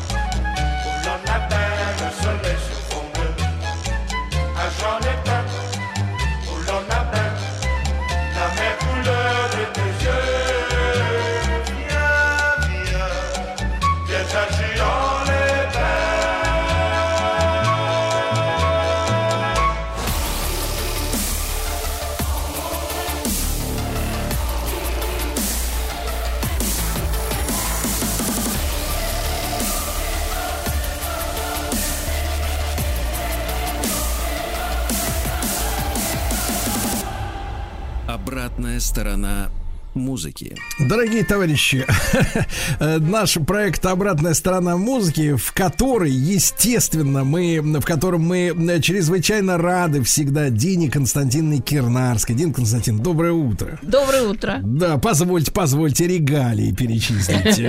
Музыковед, проректор Российской Академии Музыки имени Гнесиных, профессор, доктор искусствоведения, доктор психологических наук. Может утереть любой нос. Да, да. Но, но, смотрите, какая история. Э, Закончились наши такие вот праздничные выходные, удлиненные, да? А наш э, проект, он ведь называется как? Как перестать беспокоиться и начать жить, да? Да, это мы сперли у Дейла Карнеги. Он Да. нам рассказывал Сперли. сначала, как, да, как завоевывать друзей и оказывать влияние на людей. Это была его такая коронная книжка, где он говорил, улыбайтесь и говорите не о том, что интересно вам, а о том, что интересно собеседнику. Ну, то есть король лицемерия. Нет, а, а самое это интересное, вот в самое короткое есть такое выражение. Это, между прочим, тоже вам поможет перестать беспокоиться. Вот как-то переключить внимание с себя на других. Вот просто с себя на тех, кого вы хотите завоевать, чья симпатия вам важна, на кого вы хотите произвести прекрасное впечатление. И вы будете просто король. Называйтесь так. Вот вы входите куда-то и говорите, а вот и я. А нужно не так, неправильно. Вот вы входите, смотрите с любовью, с любопытством, с надеждой на тех, кто там уже находится, и говорите, а вот и ты. Вот такой вот девиз. С таким ощущением, а конечно, вот в камеру не зайдешь. Ты, а вот и ты. Нет, а смотря кто. Вот если вы Ларри Кинг, например, какой-нибудь интервьюер, то ваше все внимание на собеседника. На подтяжках. На собеседника все, понимаете? На подтяжках Так что вот, собеседника. И это, между прочим, между прочим, очень такой большой, можно сказать, какой-то фокус для того, чтобы самому не беспокоиться. Вот просто подумать про друзей, про тех, кто рядом, как вы их любите, как они любят вас, как вы замечательно общаетесь. А ведь музыка, собственно, про это. То Вот есть, Дина мы щас- Константиновна, Да. получается, что самые обеспокоенные это соцработники, да? Они всю жизнь связали Наоборот. с помощью других, Ну, они помощью стряхивают, другим. стряхивают весь стресс на да. других стряхивают, понимаете? Вот все внимание переключают на бабушку, которой они пришли с полными сумками и говорят, а вот и ты. Ну и я тут же с сумками, понимаете? Но музыка ведь, она помогает не просто строить и жить, она помогает общаться. Это кладезь коммуникации. И вот в этом ее, ну, просто гигантская фишка. Вот если вы хотите и быть самому спокойным, расслабленным, интересным для других, если вы хотите завоевывать внимание окружающих, вам надо тренироваться. Вот Так. я вам скажу как. На кошках? Нет, нет, на музыке, на музыке. На музыке можно натренироваться на все. Причем это будет такая приятная, такая, можно сказать, душеспасительная тренировка. То есть вы э, определяете, вот кто с вами разговаривает в музыке. И все время прокачиваете вот эту свою коммуникационную слуховую настройку. Вот с кем вы можете говорить? Вот расскажите мне, пожалуйста, мы как-то говорили. Вот я вам подскажу. Вы можете говорить с кем-то, кто выше вас, начальник. Он на вас, а, вот так вот. И в музыке он так орет. А вы сразу по стойке смирно. Потому что вы понимаете, что с вами начальник говорит. Ну, естественно, с вами может говорить кто? Подчиненный. Может. И он с вами будет говорить так. Та-та-тарарам, ля-ля-ля, ля-ля. Умоляю, мол, та-та-тарарам. Прямо прямо так он будет Вернись, разговаривать. я все прощу. А вот именно, а вот им не уходи, побудь со мною. Знаете, как вот так вот будет говорить? Это тот, кто в вас влюблен и желает вашего внимания. Так, а на равных? На равных будет какой-нибудь там там скерца какой-нибудь в классической музыке или какая-нибудь веселая такая музыка. А вот этот Моден Токен, это на равных или как? ля Джиджа Мороза, знаете, знаете, вот это вот на равных, на равных. Мы Модерн Токинг знаем. И Модерн тоже. Это тоже на равных. Все хорошо. Не, разные разные песни, разные песни, э, разные задают посыл. Да. То Так, есть а вот вы- если, Дин Константин, А помню вы- в детстве, Ну? вы тогда тоже, наверное, еще уже смотрели телевизор, Ну. э, была передача такая «Танцы народов мира», да? И? А вот народная музыка, она вот на каком, так сказать, уровне На с нами том же общается? самом, в этом-то и фокус. Вот эта обращенность к слушателю, обращенность к собеседнику, она вообще в музыке зашита намертво, в любой. Хоть тебе джаз, А вот хоть тогда тебе вопрос, рок, Дин хоть тебе Константин, что. тогда Да, вопрос. А да. с точки зрения нашего психического здоровья, как говорится, антибеспокойства, антибеспокоен. Самое Да, лучшее, самое Так. лучшее из этого вот набора, конечно, когда на вас орет начальник, ну зачем вам это слушать, правильно? Нет. Вот. Хотя бывают такие шедевральные совершенно произведения в этом тонусе. Но для спокойствия души это не обязательно. Ну, например, э, на всех правительственных концертах вот такой был романс «День ли царит, тишина ли ночная», вот Чайковский, значит, да. и, и как вроде как кто-то орет на тебя, вроде как и тишина с одной стороны ночная, а с другой стороны на тебя наваливается и а, такая громада. То есть тебя Нехорошо. любят изо всех сил, да? Ну да, вот Во как-то, да, вот смыслах. прям тряси, как грушу, вот трясут вас, да? А, а другая есть еще одна, медитативная такая история, она тоже полезна. Тоже Так. полезна. Не полезен только начальник. А Так, вообще а что ж прочее полезно тогда? Присмыкающаяся Полезно. музыка или Нет, вот на равных? Полезно, полезно. Вот сейчас мы послушаем, а вы угадаете, какая. Так. Вот прям э, мы Давай, сейчас послушаем, с- а с вы будете мелодии. угадывать прям, да. Давайте. Кто с вами разговаривает? Вот думайте. Кап страна. Бабуля танцует.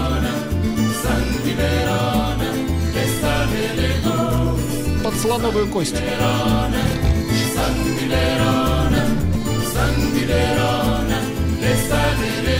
Ну это на равных, но она заигрывает.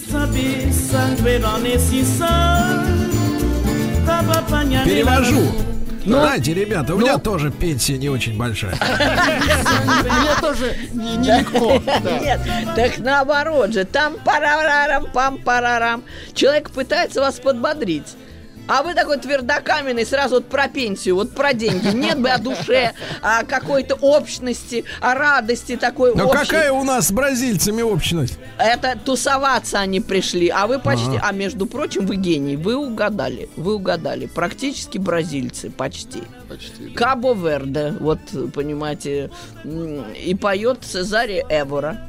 И такая чемпионка расслабленности и счастливой жизни. Понимаете, на океане, там пальмы, бананы, ну, нормально, ничего не Одного давит. нет только у бабули. На Знаете психику чего? не давит много Нет, чего. А молодости нет. Вот Да чего. не нужна она, А, зачем да она вам далась, не эта молодость? унывает бабуля. А вот был же фильм «Легко ли быть молодым?» Да Так. трудно, трудно. А сам-то режиссер утонул, а, при Нет. невыясненных обстоятельствах. Вот как. Я вспоминаю э, свою молодость, между прочим. И мне было тогда хуже, чем теперь намного. А знаете почему? Беспокойство, в том-то и дело, тревога и беспокойство, как раз наша с вами Да. тема. А что со мной будет, а как я буду жить, а найду ли я работу, а все ли у меня будет в порядке. Так, Или а вот, Дин Константин, а вот вам такой оборот. Да. Вот людей, например, таких, как Владислав Александрович, Так. я, других, волнует, так сказать, вот э, э, накручивание счетчика пробега ПРФ в годах. Вот, так сказать, как бороться с- со страхами у людей э, взросления, то есть э, дряхления, скажем. Да так. никакого дряхления нет, это свобода. Да что вы наговариваете? Вы И на перестаете, себя, и я на вот нас. обращаюсь к людям, там, там 50 плюс, Так. э, так, которые итак, уже- сами Да. мы не местные, обращаются к вам. Я-то местный как раз, поэтому я Это мы не обращаюсь. местные, А не надо вот так вот прищучивать-то. Я по опыту ж говорю, по опыту. Живу я отлично, хорошо, потому что будущего, такого длинного будущего Так. уже нет. Так. А ведь А, то есть есть планирование на, так сказать, на осязаемую ближайшее время, на ближайшее время, да. Причем такое тоже очень такое шаткое, валкое, как-то вот, ну, как и будет, так и будет. А вот что Так. будет, то и ладно. Э, А когда ты молод, да у тебя тысяча беспокойств. Вот на тебя э, молодой человек нехорошо посмотрел, а ты о нем мечтаешь. Новый фильм, новый Да. фильм режиссера. Дины Кирнарской «Как плохо быть молодым». Да неплохо. А тот он задал, Тревожно. задал вопрос. Вот, пожалуйста, сейчас мы сыграем музыку одну, и вы Так. тоже еще скажете, кто там с вами разговаривает и в чем там дело. Давайте. Ya no estás más a mi lado, corazón. En Думаете, el alma solo tengo soledad. на что похоже? Verte, Похоже, что в баре чувак э, рассказывает, как он живет. Вечер перестает. или в купе, или в купе, Вот. в купе. Но скоро Лучше сойдет, купе. скоро сойдет. В купе лучше. Значит, он в любви признается. История любви называется ля-ля-ля-ля-ля-ля-ля. Он прям вот с цветами весь, оброс цветами и стоит под окном весь. С гитарой. Жил-был художник один, да? Да вот типа того. Миллион алых роз практически почти. Нет, но по настроению мы же текста не понимаем, мы же люди Не, все-таки, так а вы- сказать... А вот э, ля-ля-ля-ля-ля. Ну вот это мне больше, ля-ля-ля. Дин Константин, Это же несмотря на... Мне больше это напоминает, серьезно, вот а, ощущение, что вот я со случайным попутчиком, которого скоро забуду навсегда, вот разговариваю о жизни. А между прочим, правильно. Вот вы немножко жалуетесь, ведь ж когда говорите о жизни, говорите, вот жена опять борщ не сварила, куда ты пошла опять к подруге трепаться, да еще сказал, что и новые туфли нужны. И вот вы Ага. поете ля-ля-ля-ля-ля-ля, ля-ля-ля, пожалей, мол, меня, мол, вот так вот. То есть это у нас второй тип, второй тип, это у нас... э, архетип прошения. Вы просите внимания, просите сочувствия. А вот представьте себе, вот теперь уже почти всерьез, чтобы не беспокоиться. Так. Надо сбросить на кого-то. То есть нужно обязательно с кем-то поговорить. Вот вам простая такая история, тупая, которую знает весь мир. Психотерапевт. В этой роли в России друзья и подруги. Потому что все-таки психотерапевт, надо что-то Это платить, дорого. нехорошо. Не потянуть. Дорого, э, дорого. Ну, я вам скажу так честно, что вот я, например, консультирую бесплатно. Как это? Вот так. Это сейчас? нонсенс. В любое время. В эфире маяка. И, и инфернально Нет, рассмеялась. серьезно, вот вы будете смеяться. У меня был концерт. Ну. б- Подошли там люди, попросили просто поговорить. Ну, Больны- пога- больные. Ну, как в купе, как в купе. Знаете, давайте поговорим, как в купе. Мы вам расскажем, как мы поживаем, а вы скажете, ну, что вы про это думаете? Ну, вот здоровыми-то не ушли, да, они да, нет, э, они приходили потом, мы А. беседовали, Да мы ничего. беседовали, и я ничего за это не беру, нет. Так Дина что Константиновна, вот, ну, вы как-то, я не знаю, да. вы уж, как это ну, так хоть вот? и вот психнаук, понимаете ли. Ну, э, надо брать. Дин Да. Константин, нельзя, Константиновна, на- ну, сообщество вам запрещает. Да, Сообщество. я вам- Вы же я демпингуете. Нет, я вы же, вы же ломаете рынок. Точно, да, да. Они мне преподнесли потом подарок. Ах, вот. Подарок преподнесли. Все-таки бутылочку, я понимаю. Ну, типа так, да. Ну, просто по-народному так преподнесли А подарок. по-нашему взятка, если Э, классифицировать, От так меня сказать. ничего не зависит. Взятка может быть только должностному лицу. А, а, кстати, о, есть закон, что то, что можно съесть на месте, взяткой Так. не является. Вот принесли зажаренного барана, принесли, или там поросенка, или там утку в яблоках, принесли, прям пышет вообще. К ней водочку принесли, и вы это съели. Дин Но Константин, я в криминальной хронике встречал, Нет. как люди 300 долларов сжирали за раз. Просто Ну, так- бумагу. Сжевывали бумагу, да? Да, да, да. Но э, это уже, а, но это не является продуктом питания. Понимаете, про доллар еще никто не сказал, что это продукт питания. А продукты питания можно, и спиртное, и вообще какое угодно. Так я о чем говорю, что если вы чувствуете, что вы беспокоитесь, что у вас на душе м, как-то тревожно, э, и не хотите ходить к профессионалам, просто поговорите с кем-нибудь. Не держите в себе. Самое ужасное, когда вы тревожитесь и беспокоитесь и пытаетесь сами справиться, вы не справитесь. Так, Дин Константин, но вам тут, вас- тут ваш- очень важная история. В таком случае, как должен на ваши истории, рассказ реагировать слушатель? Потому что вот, э, ну, поскольку мы с э, Владиславом Александровичем все-таки, ну, как бы классического воспитания мужчины, да, вот, мы как бы с женщинами общаемся.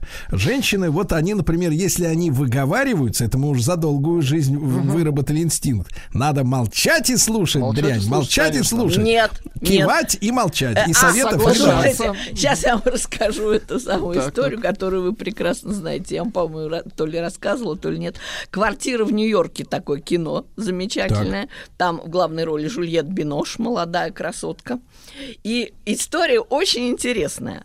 Э, Значит, визави ее психотерапевт из Нью-Йорка. Они решили махнуться квартирами на время отпуска. И никогда не встречались до этого. Списались, давайте, вы приезжайте в Париж и тут гуляйте, отрывайтесь по полной. А я приеду в Нью-Йорк, сказала Жюльет Бинош, и буду тоже отрываться по полной в вашей квартире.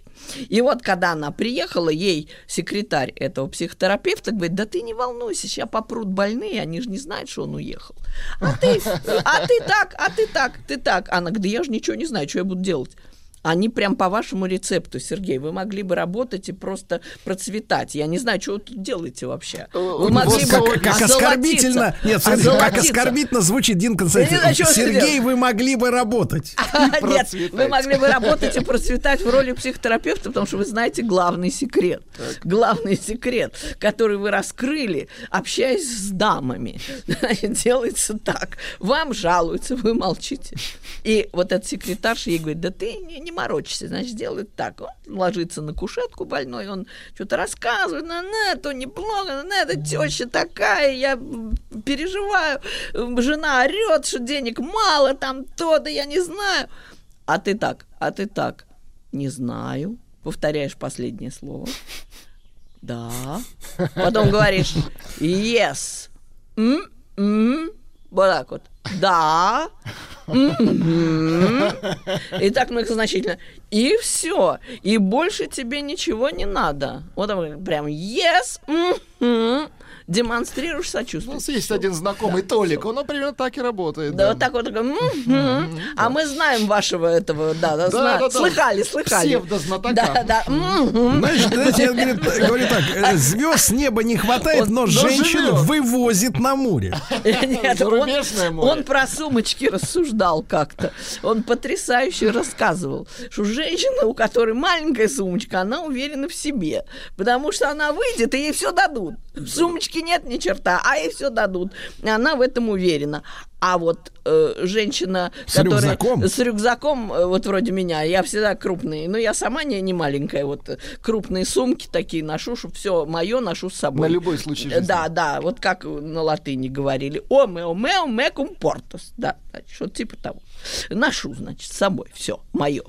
так вот, та как раз в себе не уверена, потому что она выйдет, а ей ни черта не дадут. Вот. И, и кто из них бо- более беспокойный? Тут даже и не знаю, по-моему, с большой сумкой она более в себе уверена. Как-то- Стал сейчас да. по-другому с- смотреть на мужчин с барсетками. Ну, то ли барсет, а то ли чемодан, портфель. А в случае с мужчинами у нас такая же классификация. Если он э, с этой самой, с барсеточкой, значит, уверен в себе. У него там доллары, все, что ему надо, Мне кажется, что вот мужчину, знаете, можно узнать по э, самого уверенного в себе. Да. Когда у него есть сумка в виде кобуры, и она не пустая. Нет, это вы какой-то угрожающий прям. Что ж такое-то? Ни- ничего подобного. А может и наоборот, да, защитит всегда, защитит. Я все с женской позиции. кстати, да. Вот на тебя кто-то напал, а у него кобура. И тот, который напал, сразу говорит, извините, я закурить, я просто хотел закурить. Всё, А бывает по-другому. Портупея есть, а кобуры нет. Это другие мужчины.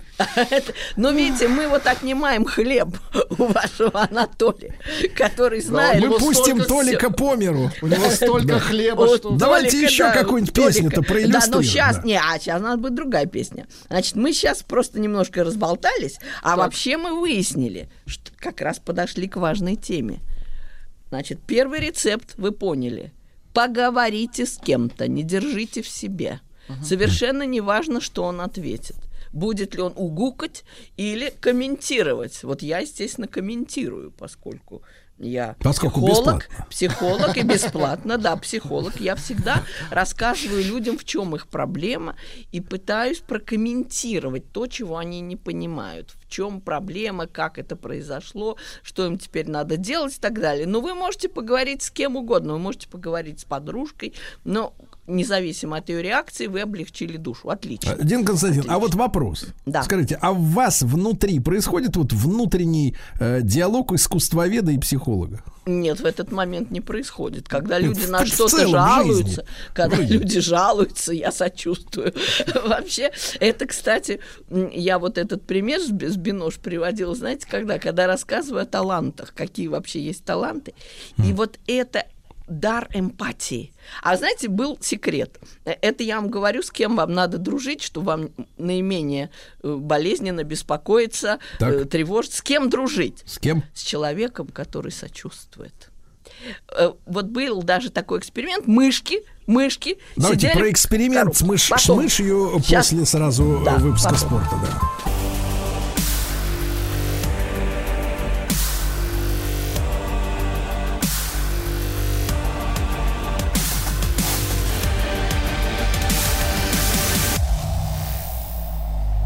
Обратная сторона музыки. Друзья мои, так, Дин Константина Кирнарская, музыковед, проректор Российской Академии Музыки имени Гнесиных, профессор, доктор и искусствоведения, и психологических наук. Бесплатно слушает, но комментирует. Вот. А Как перестать беспокоиться и начать э, жить. И вот история про мышей. История про мышей, что эмпатия – это вообще природное свойство. На глазах мышек стали мучить других мышек. А остальные, вот, которые сидели в кубе таком пластиковом, они на все это смотрели. Так вот, они разделились на две части. Половина мышек прильнула к этому стеклу пластиковому и стала суетиться, как бы помогать, как бы сочувствовать, как бы что-то делать, лапками сучить, вообще выражая всяческое, всяческое сострадание. А половина мышек отошли, чтобы не портить нервы, и оглянулись, и, мол, это не наша моя хата с краю, тут кого-то там мучают, это Подлецы. где-то, Погодите, это именно где-то. пополам они разделились? А, да, в том-то и дело, 50%. То есть это такой намек, что вообще в природе, в живой природе, половина особей любых мышиных, человеческих, таких, таких склонны к тому, чтобы сопереживать. А другая половина склонна к тому, чтобы отстраняться. Дин Константин, тут важный вопрос тогда. а Интересно, кто да. из них э, дольше живет? Те, которые... сопереживать. подлецы, наверное, дольше, да? Вы знаете, вот этого эксперимента не было, представьте себе, потому что каждый зоопсихологический эксперимент в данном случае, есть такая область науки, зоопсихология, психология животных. Вы, кстати, Владик, очень странно для своих лет молодо выглядите.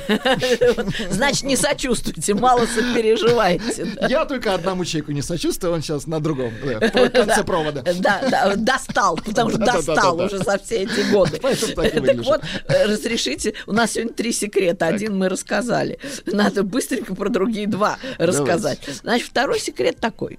Однажды психологи решили, а проверим-ка мы, кто лучше сдает экзамены. То есть, кто меньше волнуется, скорее всего, так. Потому что если вы сильно волнуетесь, как в России говорят, под рояль у музыкантов. То есть вы как бы все расстроите, все по нотам не попадете, и будет гадость. А если вы волнуетесь в меру, то есть как бы владея своим волнением, то вы как раз наоборот вдохновитесь и сыграете шикарно. Так вот, они выясняли, кто все-таки лучше сдаст экзамен. И думали, ну, наверное, более талантливые, да, лучше сдадут. Или, может быть, может быть, более усидчивые, на пятой точке кто сидит. Нет, и не то, и не то. А Так. представьте себе, а представьте себе. Вот есть такое свойство, оно называется в науке, английский язык науки, оно почти непереводимое, self-efficacy. Это означает как бы самоэффективность. То есть, по-русски говоря, насколько ты можешь себя убедить, что ты ого-го. Вот ты смотришь в зеркало, вот, например, кошка смотрит в зеркало, а видит льва. Вот ты смотришь в зеркало на себя и думаешь, о, так я просто Брэд Питт передо мной никто, понимаете? И все. Вот. И если ты уверен в себе, но не по-дурацки, а по-умному. То есть ты знаешь, что ты готовился, у тебя все хорошо. Ты умеешь делать то, что ты собираешься сделать. Ты опа!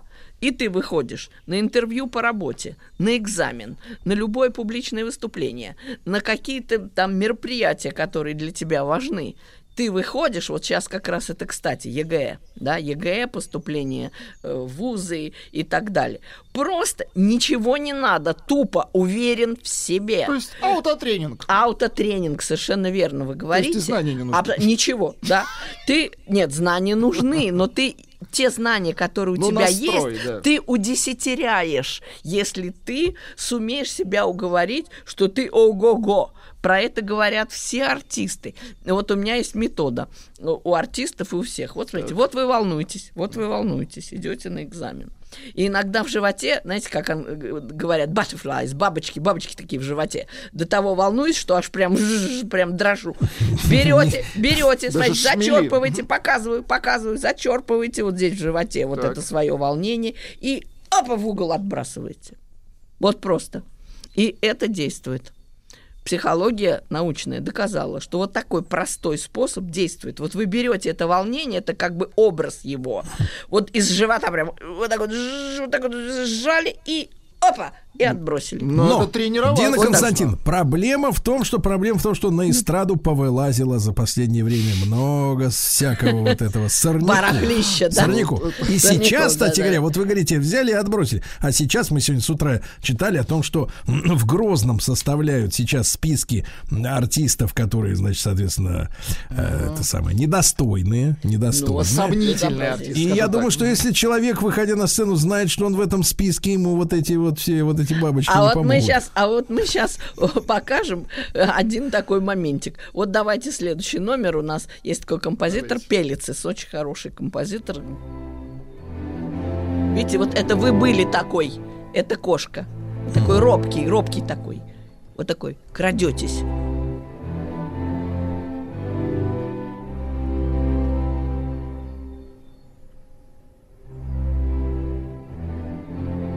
Ну вот разве вы Ну, такой уверены? упит- вот упитанный разве вы- ну уверенно крадется. Ну так как-то уверенно. тихо, ну так Он подкрадывается. крадется к миске к своей.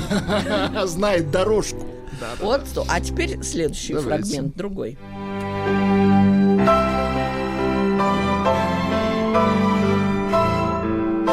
Разница есть? Здесь на запах идет. Уже. Да, да, да. Все, он видит миску. Нет, он сейчас будет брать голубя на балконе. Да, да, да. Здесь уже Вот тут почти уже победа. все. Значит, надо сделать так. Сначала послушать первый фрагмент, а потом второй. И тогда у вас такая ось в мозгу возникнет, что да что я вообще трясусь, да я о, да вон я о. То есть вы сразу ощутите, вот когда вы почувствуете эту разницу, это специальный терапевтический музыкальный фрагмент. То есть вы берете, это пелицис называется, концертино бьянко. Это м, вот название этого произведения. Берете вторую часть. Сначала слушайте вот это начало. Практически я вам вкратце рассказала. Вот, начинайте с этого. Вот просто слушайте это.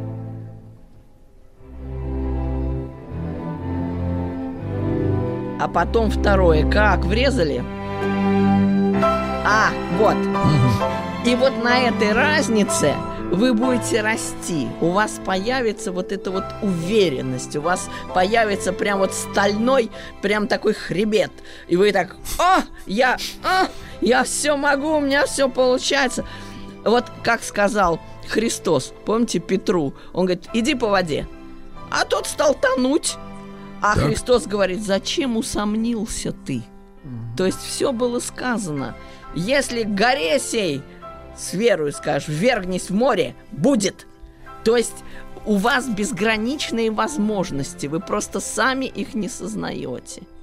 И вот такая вот музыка, она помогает пробудить в вас уверенность, что вы можете абсолютно все. Вот на эту тему Очень опасный, Дин Константин, на иллюзии-то для Здесь широкой же массы. задачи могут быть разные у всех. Нет. Не всегда Имеется хорошие. А если виду- она Бентли захочет? Да нет, имеется в виду ведь не это. Я говорю об определенных ситуациях, когда вы должны, например, сдать экзамен, или вы идете на интервью, э, чтобы вас приняли на работу. вашей да, жизни. да, э, да, в вашей жизни происходит что-то, что для вас очень ценно и важно. Это обязательно должно быть событие, не вообще что-то, а вот конкретное событие, выступление сценическое, экзамен, вот что-то вот такое, отчет у начальника.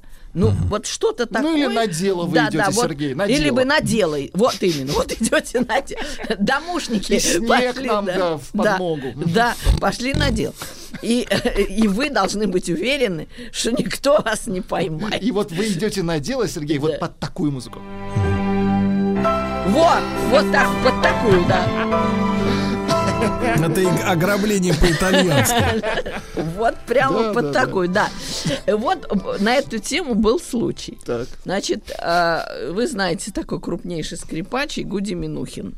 Он умер в- в середине 90-х, э, но это один из лучших скрипачей 20 века. И что было в его жизни? Он учился, естественно, когда был ребенком, а он вундеркинд. Он уже буквально там с младенчества выступает на сцене, идеально играл, все прекрасно. Но он же до этого учился. И вот когда ему было 7 лет, его педагог, мистер Персингер, говорит, ты знаешь, дружище, мы должны с тобой изучить вибрато. А что это такое? Это ты на струне вот так вот ездишь, как бы пальцем. Да-да-да-да-да-да-да. Но ребенку он показывает, играет, сам показывает, как. Тот говорит, слушайте, мистер Песин, как же я-то? Я же не знаю, я не умею. Он говорит, да откуда я знаю как? Я 30 лет так играю. 30 лет. Ну что, я помню, что ли, как это, как? Опечаленный ребенок пошел домой сам. И буквально вот старался поймать этот звук. И у него вышло. Почему? Потому что он делал дело. Он не, не расквасился, не расплакался, что ой, да как же я, да я никак. А он стал пробовать, он стал пытаться. И у него вышло. И он, ура, я добился. И пришел на урок и говорит, вот, вот я играю. И вот, молодец. Он говорит, ну и правильно, и на черта я тебе нужен, ты молодец, у тебя все получается. Прекрасный Да, преподаватель. Да, отлично, да, замечательно. А самый лучший преподаватель, вот я была свидетелем этого. Значит, э, в Америке, когда я была на стажировке научной, я встретила там э, одну нашу даму, которая преподает фортепиано. Все ее ученики занимают первые места. И я говорю, слушай, как ты этого добиваешься? Она, я говорю, хочу на уроке побыть, что ты делаешь-то? Ну хорошо, приходи. Я прихожу. Ничего она не делает. Ну да, так сидит. Да хорошо, я вот покажу тебе, как ребенок что-то делает, повторяет. Но обстановка в классе очень расслабленная. Вот это о том, чтобы не волноваться, А. не давить на психику ребенку, быть ув- Я говорю, как ты это делаешь? Она говорит, я уверена, что он сыграет. Вот просто уверена. И вот эта уверенность, она просто передается.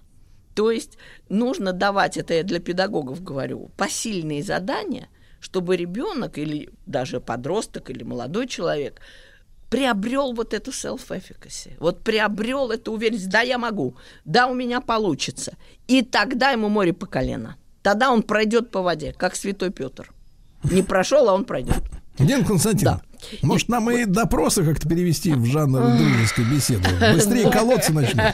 Ты точно расколешься? Я уверен. Давай скажем, нет, нет, скажем, а может тебе, браток, пивка там, э, пиццу, а? Ну, давай, кофейку давай, жахнем.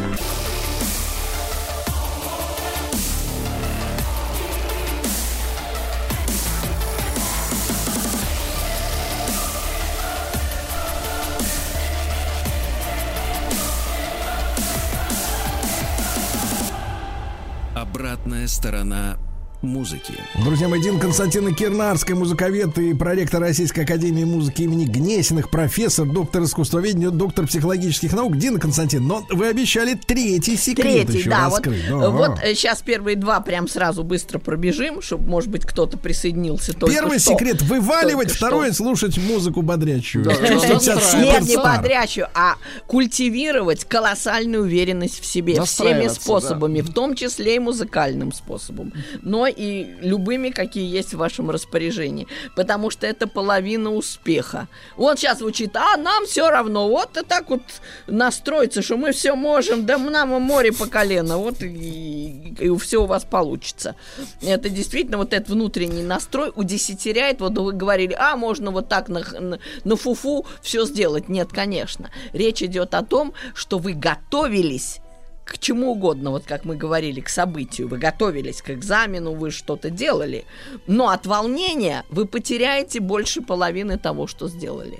Поэтому вот музыка, в частности, я вот дала вам такой как бы лайфхак, пелицис. Вообще пелицис – это композитор спокойствия. А Он откуда вообще? Так он вообще врач. Латвия, Латвия. А, Влад. Современный Ну, он или из современный, бывших? он жив, он современный автор. Современный автор, но уже в возрасте. Он в приличном возрасте, да. Он в приличном возрасте. Но у него такая советская школа, но в самом лучшем, можно сказать, понимании этого. Э, Может, Ба- Балтика навевает, знаете, э, вот помните, Он мы- врачует. да, врачует, знаете, такой мерный такой шум волн, э, море такое серое, не такое вот влекущее. А, Я вот э, заметил, заметил, кстати, да. что у Газманова, у которого не, которым не дают Так, пользоваться квартирой в Латвии, другая музыка, заметил. Да, не да, та, да. да, что, ну, Беспокойная, да? беспо- Вот именно он лишился живительного плеска. А квартплату, сволочи, берут все равно, ты представляешь? Ну вот Повышенную. но это не Пелицис. Пелицис чудесный человек, добрейший, милейший, который э, имеет в России множество друзей, и он же с ними учился и общался много лет. Да. Но вот его музыка обладает вот этим вот свойством. Она в самых разных своих видах, она просто дает вам вот такое самостоятельное ощущение, что вы, вы да, мы можем, знаете, как вот был такой девиз. Вот он у вас в голове прямо отпечатается от этой музыки. Это второй второй секрет, второй. А третий секрет совсем простой. Вот сейчас я вам расскажу, что психологи выяснили. Вот вы, например, собрались на концерт э, Хазанова, ну, условно я говорю, да, Жванецкого в Давайте прошлом. на концерт Газманова мы собрались. Газма- Ну, или да, на какой-то концерт. хотим Веселый такой. Когда вы посмотреть. ждете, когда вы ждете, можно и акробатов, э, Ну, морских там в львов, морских Когда львов, вы не ждете цирк- хруста в цирк- суставах. Нет, когда вы не собираетесь смотреть мелодраму или там драму, а вы идете смотреть комедию, скажем, в театр, да? Ну, вам хат вот Оля И Бузова что происходит представление. при этом? Так, Э, Гормон кортизол, это гормон стресса, так. падает на 39%. Это Так. биологические эксперименты выяснили. И гормон, э, гормон агрессии, адреналин, падает на 70%. Хорошо. Вы становитесь... Вот, еще никто не шутил, еще никто не смеялся, КВН еще не начался. А люди уже А вы спокойны. уже, а вы уже потеряли 39% гормона стресса, кортизол, и вы уже потеряли 70% адреналина. Так может быть так психических лечить? Э, юмором. Да, конечно. Смехом. Конечно. И Ну, даже Нет, ожи- нет, нет, искусство. Владик, минуточку. Да-да-да. Ожиданием встречи. Да, с надо обещать, обещать. Ну, да, да. да, да. Вот. Ожиданием лечить, Да, точно. ожиданием лечить, ожиданием смеха. Да. То есть, когда вы ждете, что вот сейчас я пошел... Сейчас будем шутить. И не шутите, а он смеяться. уже- он уже Нет, сейчас надо так. Би- вот тебе билет на э, концерт. фальш-билет, ну, а- комедии, а да, пациенту да, уже на лучше. комедии, да. И вот, ожидая этого веселья, человек начнет просто расплываться. Расплываться, как сыр. Просто будет То есть, смотрите, расползаться. э, просто. тебя в, в, в темном переходе такой мужик, закурить есть, а ты ему билет. Идите вот на аншлаг. На юмор идите на юмор, идите на юмор, да. И вот э, была такая эпоха, очень юморная, которую иногда мы забываем. Это э, первая половина XVIII века, когда э, расцвел гений Йозефа Гайдна, но это, может быть, было даже чуть позже, а раньше его предшественниками были Филипп Эммануэль Бах, это сын Баха, и Доменико Скарлатти. Их так называют предклассические авторы. Знаете, почему они вдруг впрыгнули в мировую культуру? Рядом с ними еще был художник Антуан Ватто. Вот если вы посмотрите на его картины, вот улыбка сразу сама э, появится на лице. Потому что там изображены праздные такие, веселые компании. То они на пикник собираются, то они в лесу что-то такое брецают на гитаре. Вообще жизнь потрясающая. Так вот эту самую жизнь аристократов, людей успешных, людей расслабленных, м, описывала целая, можно сказать, когорта авторов. Я И посмотрел сейчас сам- картины Дина Константиновна. Да, Антуан совершенно, Ватто, э, да. совершенно другие лица, чем вот эти морды в лифтах, в зеркалах, в фитнес-центрах. Вот в том-то и дело. То есть это э, была галантный век, э, эпоха коммуникации прежде всего. Люди после Бога, после Баха, после Генделя, после серьезных авторов обратили внимание на что-то более такое легкое. Дин Константин, ну мы продолжим наш Продолжим, разговор. да, как всегда, вам огромное спасибо. Дина Кернарская, доктор психологических наук, искусствоведения и много еще чего.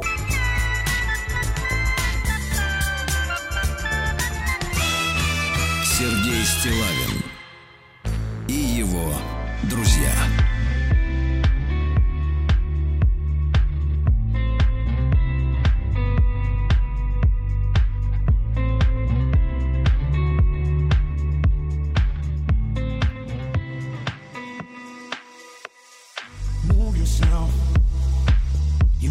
Live your life. Never thinking of the future. Prove yourself. You are the move you make. Take your chances, win or loser. See yourself.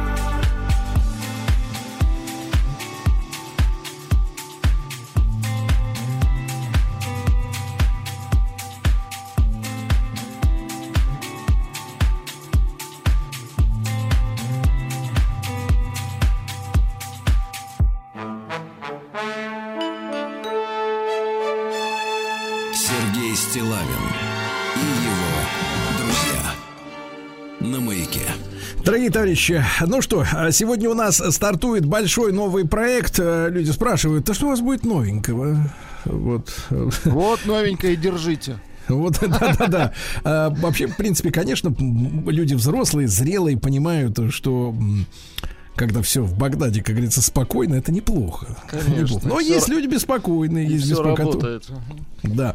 Так вот, э, место действия России это наш э, летний проект, э, друзья мои. Это, не побоюсь этого слова, панорама исторических событий, картин и современной России, и биографии выдающихся наших соотечественников, и достижений прошлого. С помощью экспертов мы будем изучать и государственное, и духовное, Владислав Александрович, и Очень хорошо. научное наследие да, различных эпох, в том числе достижения, конечно же, в области искусства и литературы. Вот и исторические и биографические рассказы подкрепляются э, ссылками э, к, Нет, сказать, нет, нет, подкрепляются крепким словцом. нет, нет, не крепким словцом, а ярким образом. В том числе документальными текстами, да, литературными произведениями, кинофильмами, театральными постановками, музыкальными записями для наглядности. Вот отдельное направление. Мы будем обозревать исторические места, памятники, уникальные природные зоны, куда, если что, так и можно. Вот, да. В том числе в качестве туриста. Э, Место действия России это большой путеводитель по исторической и современной нашей России. Занимательная медиа-энциклопедия знаний об Отечестве. А Вы знаете, что этот проект «Место действия России» будет выходить не только э, в утреннем шоу «Маяка», но и у всех моих коллег, в частности, физики и лирики, сегодня э, поговорят о Дне донора. Считается сегодня Международный день донора. Такой праздник есть отдельно российский, есть э, международный. Так вот, о том, как в России развивалось донорство крови, так сказать, Рита и Саша, правильно? Совершенно точно. Саша же на месте, все хорошо у него. Саша, он дома на месте, конечно. Дома на месте, значит дома. Так вот, э, поговорят с врачом-терапевтом э, о том, как развивалось донорство у нас. Э, Также дадут советы, куда идти, что делать, если очень хочется. Класс. А у приличных людей такое желание возникает, правильно? Вот э, у Картаева и Махарадзе э, речь пойдет о необычных музеях России. Оказывается, существует, например, друзья мои, музей теней. Класс. Музей теней. То есть, и, в принципе, мне кажется, очень технологичная история. Да. А у Николая Свистуна пойдет разговор о Переславле, потому что мы все дружно отметили 350-летие со дня рождения первого русского императора, он же Петр Первый, да. Вот, э, поговорят о дедушке русского флота. В общем, в принципе, занимательная программа. А мы сегодня собираемся уделить э, наше внимание самое пристальное Великой Сибирской железнодорожной магистрали, потому что именно 14 июня 1891 года эту магистраль заложили. Не в ломбард, естественно, а просто начали строительство. Мы об этом обязательно сегодня поговорим, если позволяют наши технические кондиции. Сергей да? Валерьевич, позволяю. Отлично.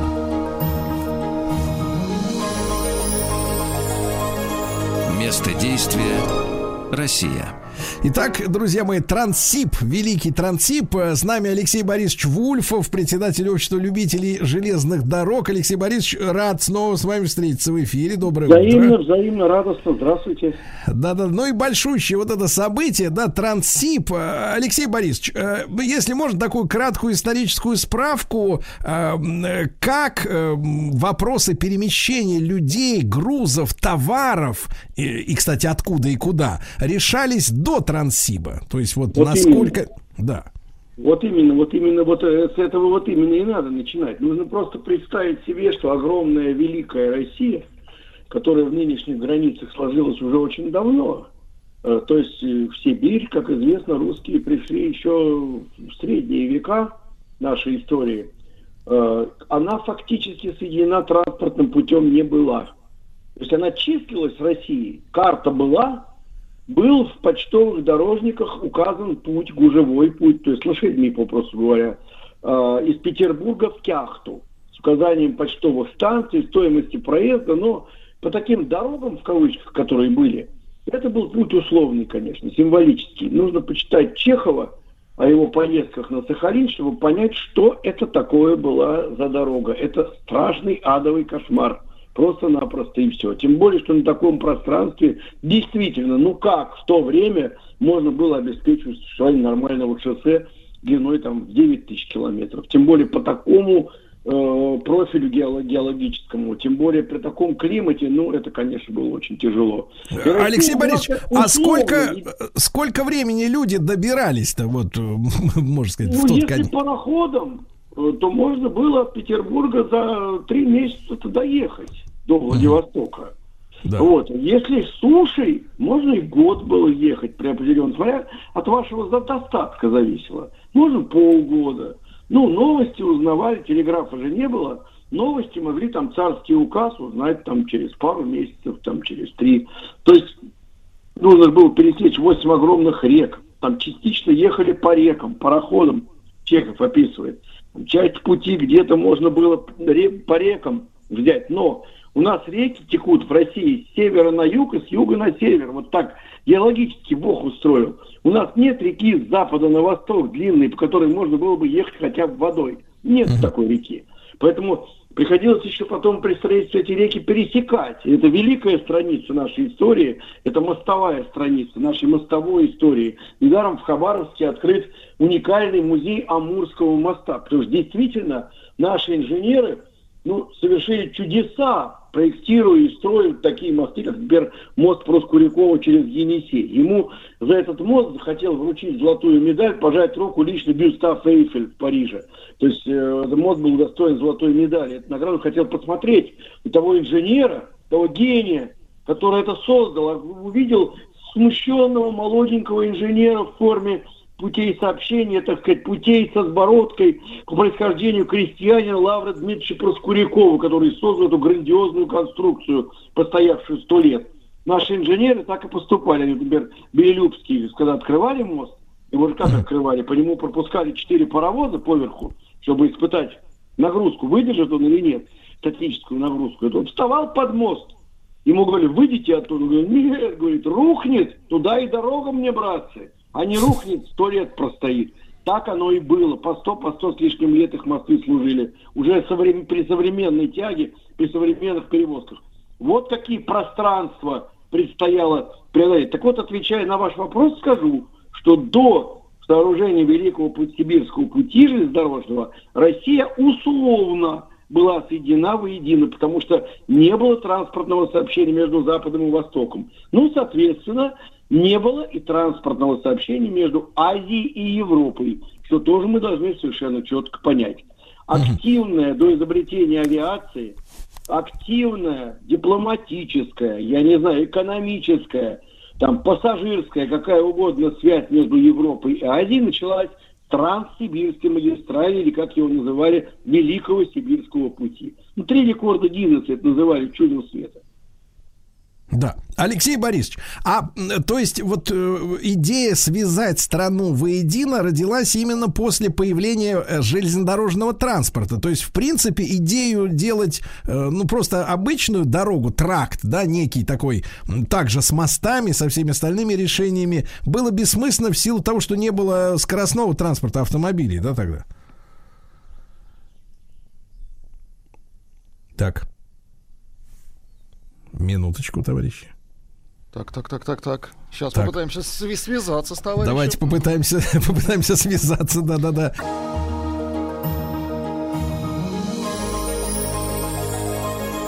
Место действия Россия.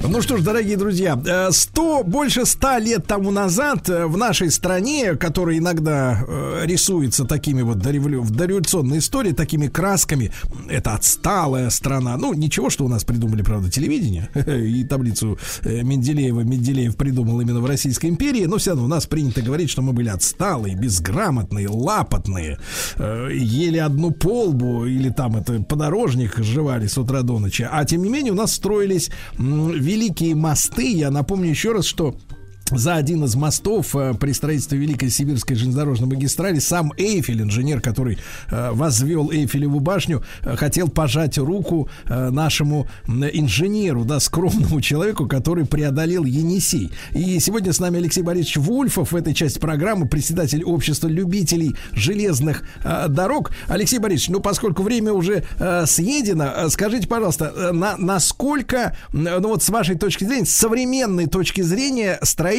шло быстро, а, потому что ведь преодолевались и буераки, и леса, и, и, так сказать, водные преграды. Вот с точки зрения сегодняшних технологий строительства железных дорог э, в конце 19 века, насколько быстро шла работа на самом деле?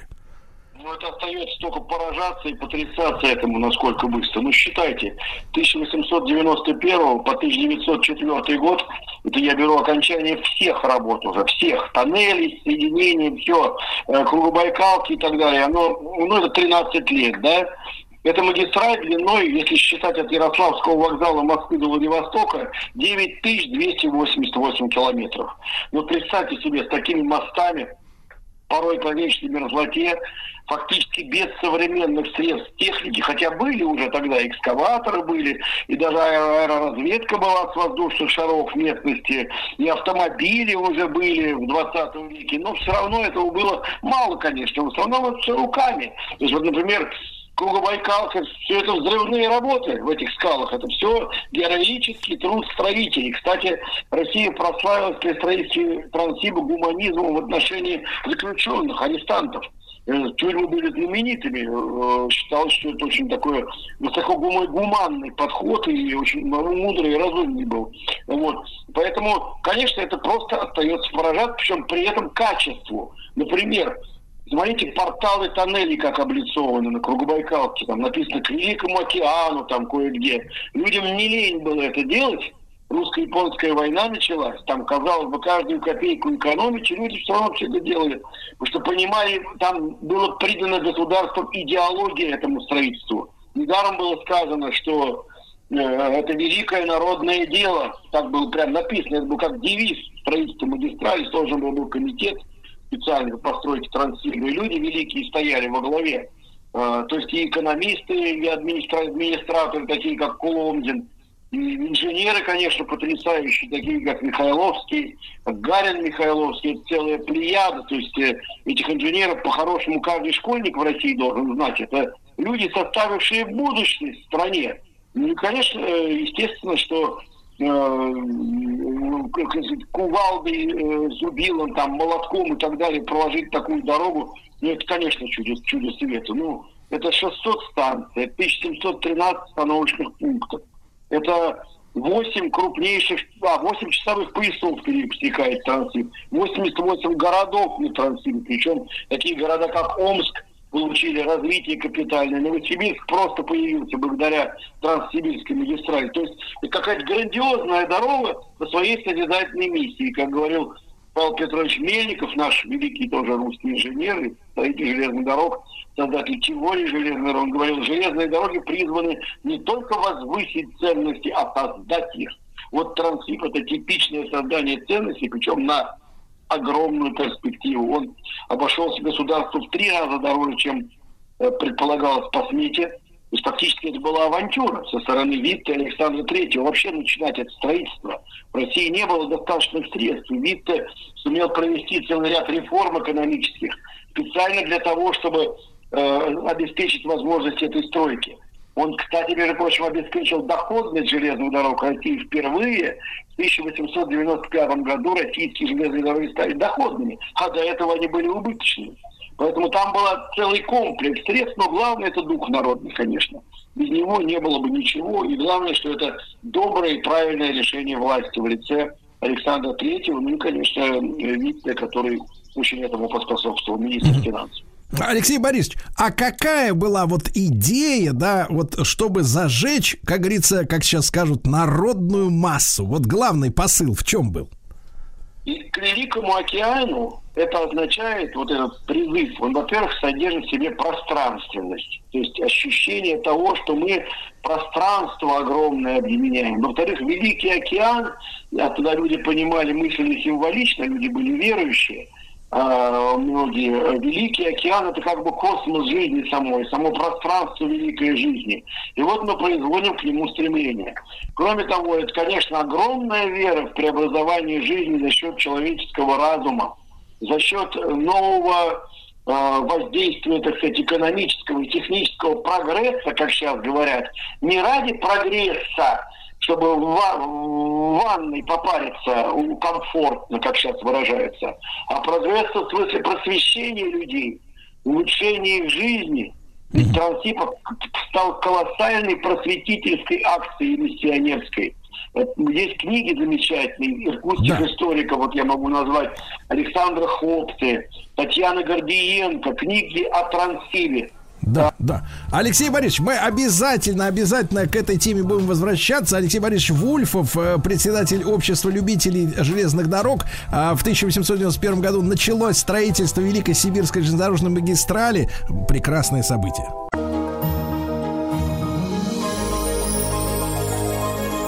Место действия Россия.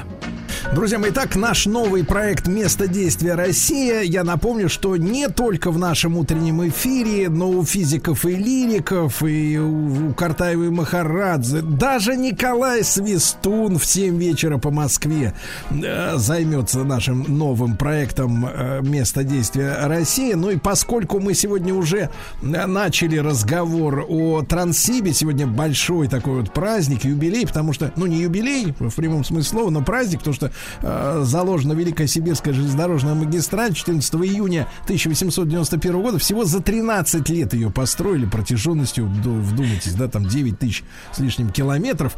Мы поговорили немножко об исторической части э, этого большущего, да, трудно переоценя трудно переоценить значение этого пути, да, для нашей страны. Но э, любопытно, что м, театр практика э, и, мастерская э, Брусникина э, ставят в эти дни спектакль Транссиб. Вот что любопытно, да, как мастера искусств, понимаете ли, идут в ногу с исторической, с исторической памятью. Сегодня с нами э, Сергей Щедрин, режиссер спектакля. Сергей, доброе утро. Здравствуйте. Э, Да, и Юлия Джулай, э, актриса, да. Вот, доброе утро. Здравствуйте. Вот, товарищи дорогие, но вы, пожалуйста, нам объясните, как эта идея такого спектакля вообще появилась. Да, у вас. Да, еще раз здравствуйте. А, ну, тут немножко, наверное, не так. Мы не ставим, а играем, потому что этот спектакль был а, поставлен, по-моему, в семнадцатом году. Да, Юль? В 15-м. Ну, в пятнадцатом вы, э, В конце, ну, вы поступили. Ну да, да, в шестнадцатом. Ну да. И а, у, у нас вот э, студенты, они у нас обязательно в мастерской, в школе студии МХАТ проходит такой раздел, как вербатим. А, вербатим это такая техника документального театра, когда у... Ну, это такая журналистская, очень похожа на журналистскую историю, а, когда а, актер берет интервью у какого-то человека, интересного ему, потом а, компонует, э, записывает на диктофон, либо на камеру а, с ним интервью, потом компонует какой-то текст и потом пытается этого человека сыграть. Это такое, ну, э, если специфическим языком говорить, наблюдение за человеком. Вот, и э, первая мастерская, которая вот э, в одиннадцатом поступила, в пятнадцатом выпустилась, у них был спектакль первый э, в школе-студии, когда был использован этот э, метод вербатима. Э, спектакль назывался «Это тоже я». Он, по-моему, уже не идет, но очень долго они его лет 10, наверное, играли. Он был точно в такой же э, технике выполнен. И вот стал вопрос, э, ну, если у первой мастерской был э, такой, э, они собирали на улицах вербатим, такое было еще время э, различных мнений и все остальное, 11 год, 12 Вот, а, и э, мы подумали, ну что, повторяться, и у Дмитрия Владимировича Брусникина, у мастера курса, значит, э, у него давно была такая идея повторить путь э, Чехова, проехать через всю Россию, э, и вот возникла такая идея а, провести студентов через э, всю Россию по Транссибу, туда и обратно на поезде, то есть это две, две недели, А, и чтобы они... э, Удовольствие. да, такое удовольствие. Ну, Юля расскажет про это удовольствие подробнее.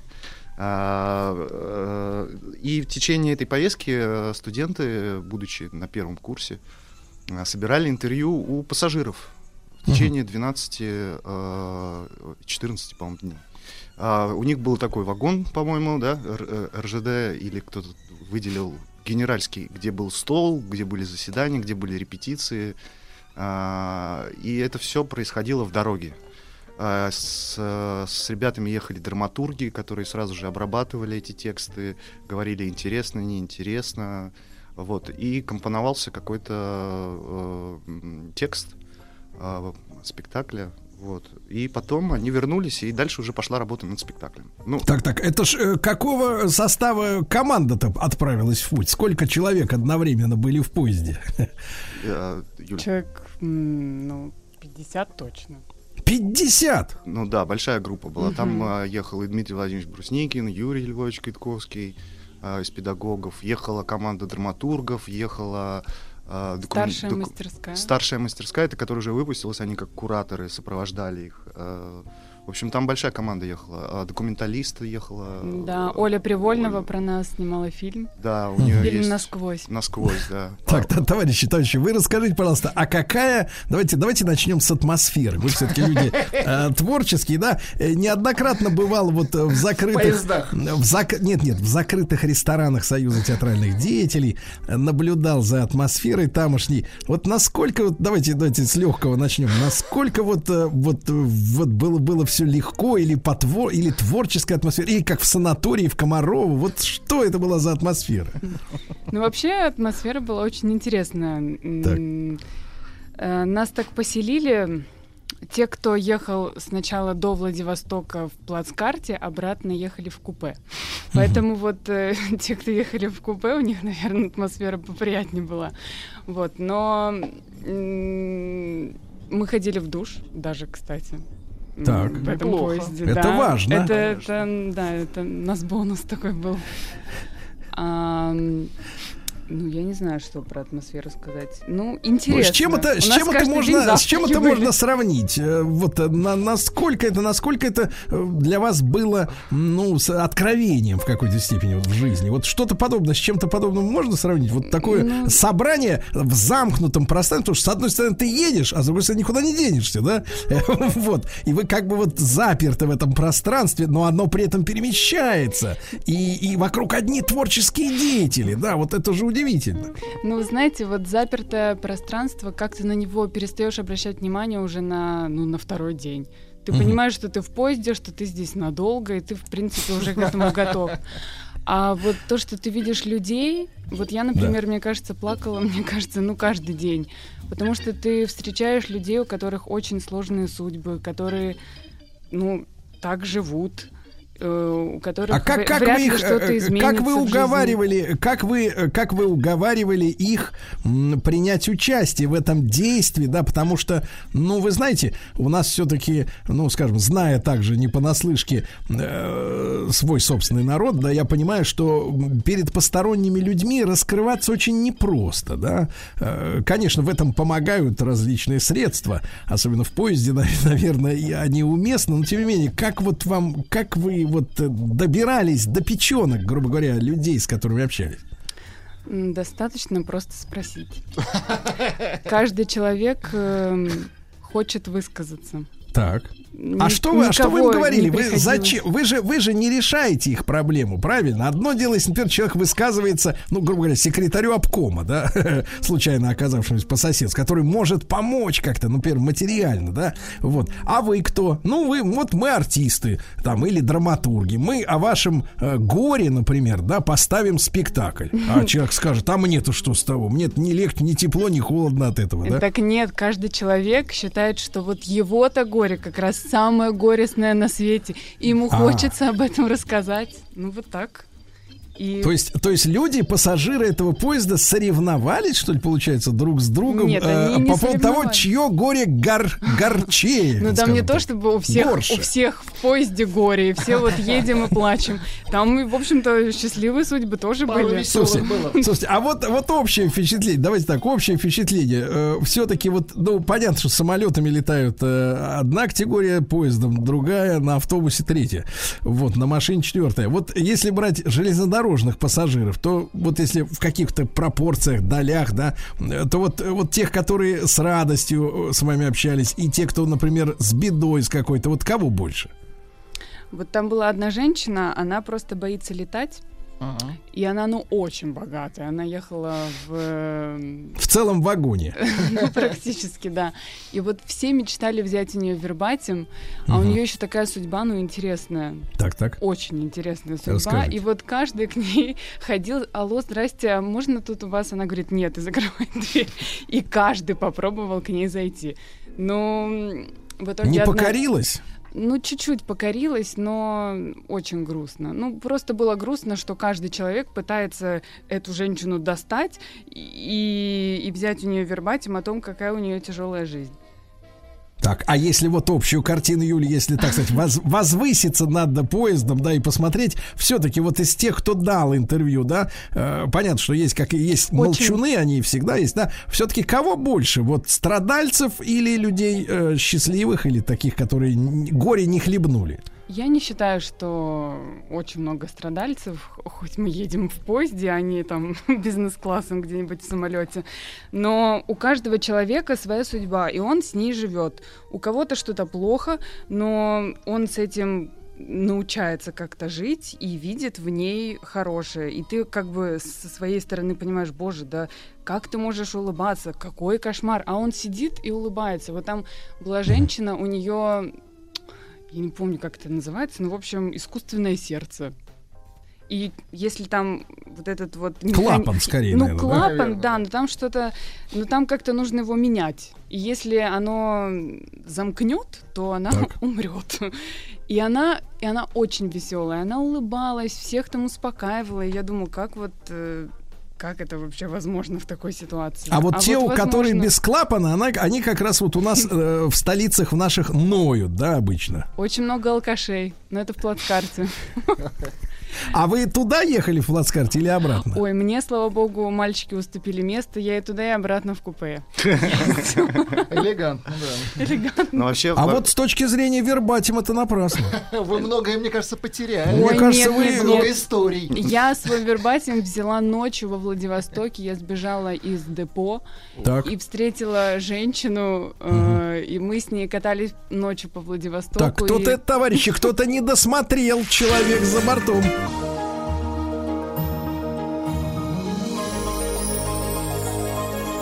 Место действия Россия. Друзья мои, я напомню, что в этот день, в 1891 году, началось строительство Великой Сибирской железнодорожной магистрали «Путь к океану», как тогда говорили, Транссиб наш замечательный. И сегодня с нами э, создатели э, спектакля «Транссиб», э, театр «Практика», мастерская Брусникина, Сергей Щедрин, режиссер спектакля Юлия Джулай, актриса, которая, к сожалению, ехала только в купе, к сожалению, да.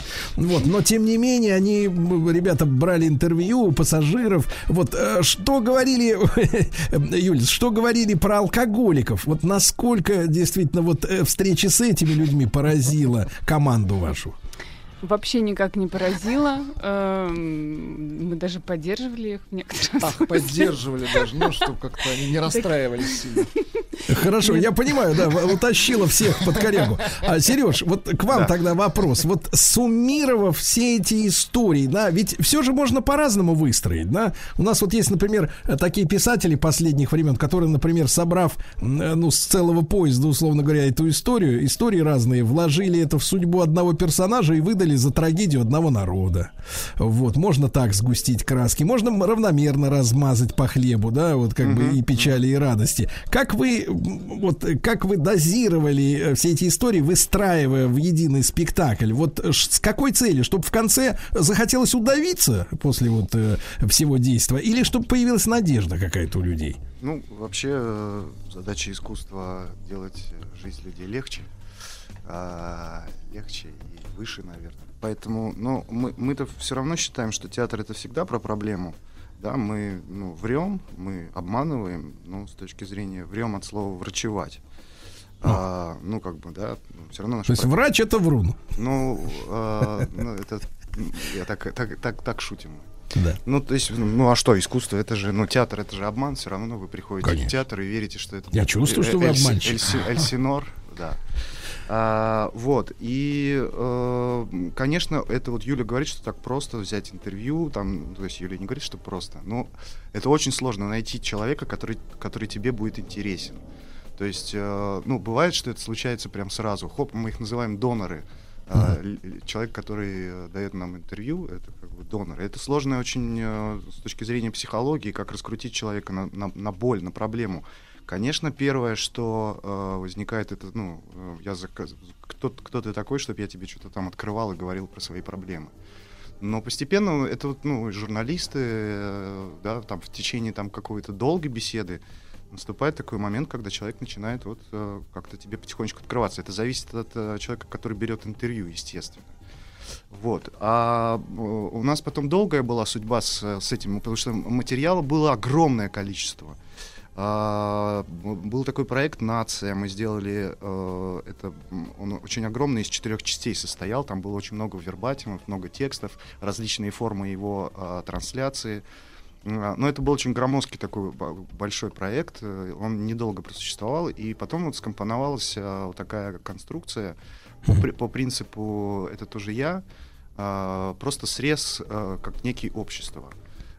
Ну, то есть мы отражаем. а, И мы не компонуем там, чтобы была э, какая-то сейчас позиция такая, позиция такая. Ну, просто мы Ну, показываем... сейчас как обязательно, да, чтобы 50% женщин обязательно было, да, там из них там 20% чернокожих, да, я имею в виду какая-то разнарядка, да, условно говоря, когда спускается. Нет, ну это мне казалось, что мы от- отбор-то делали как это интересно и неинтересно. Ну то есть э, человек либо своим наблюдением интересен, либо своим Тогда высказыванием. вопрос, Сереж, а что интереснее? Вот наблюдать за трагедией, которую э, выплескивает человек, или радоваться вместе с тем, кому, например, в этом поезде было хорошо? Так а ну а жизнь же разная. Это же ну как не было бы счастья, не было бы, то есть не было бы несчастья, Ну, не было бы субъективно, счастья. субъективно, вы включили вот именно по принципу интереса большей части истории, скажем так, э, ну, спокойные, трагические или наоборот радостные. Вот как получилось в итоге? Э, Мне кажется, что какой-то баланс, потому что, ну, даже с точки зрения какой-то режиссуры и композиции лучше из холодного в горячее, да, ну, грубо говоря, оттуда туда, чтобы был такой, ну, как бы контраст. Потому что, ну, как бы все люди разные, и количество позиций на одну и ту же, ну, как бы вещь, она абсолютно разная. Ну, мы видим все равно все своими глазами. Товарищи, а когда, соответственно, поезд э, дал финальный гудок э, уже обратно в Москве, э, чуть не сказал, приземлившись на вокзале, да, вот, а, э, уже был готов спектакль, все, все сделали свою работу.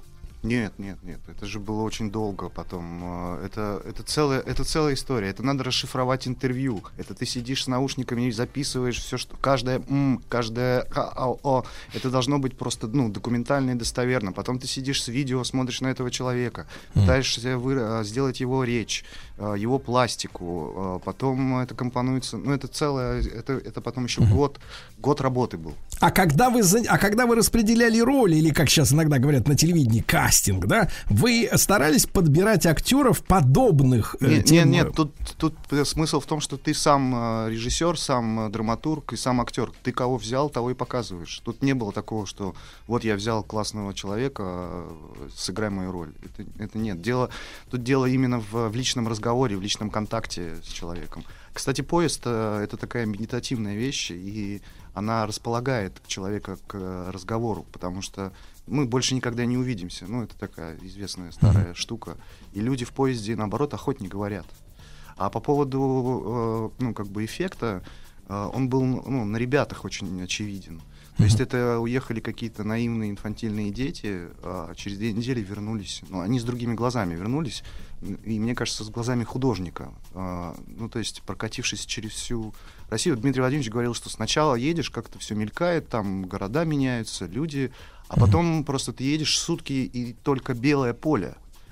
И солнце только уходит, заходит. И случается вот какой-то катарсис, как он говорит. А мне кажется, Сереж, э, не знаю, поддержите меня или нет, что магия происходит именно, когда театральные работники, да, деятели, служители сцены общаются именно с народом, с обычным, с простым. Потому что очень часто у нас богема закрывается в своей э, общине, скажем так, да, и э, некоторые даже доживают до того, что считают себя небожителями. А вот это переплетение с народной, с- такое шукшинство, я бы сказал, вот, извините за новое слово, шукшинство, да, вот, как бы так сказать, э, познакомиться вот с- со срезом настоящих людей, и тогда действительно происходит какое-то перерождение и, и как-то э, вот э, сближение взаимное, мне кажется, взаимное, да? Да, ну, вот, ребят, спасибо вам огромное.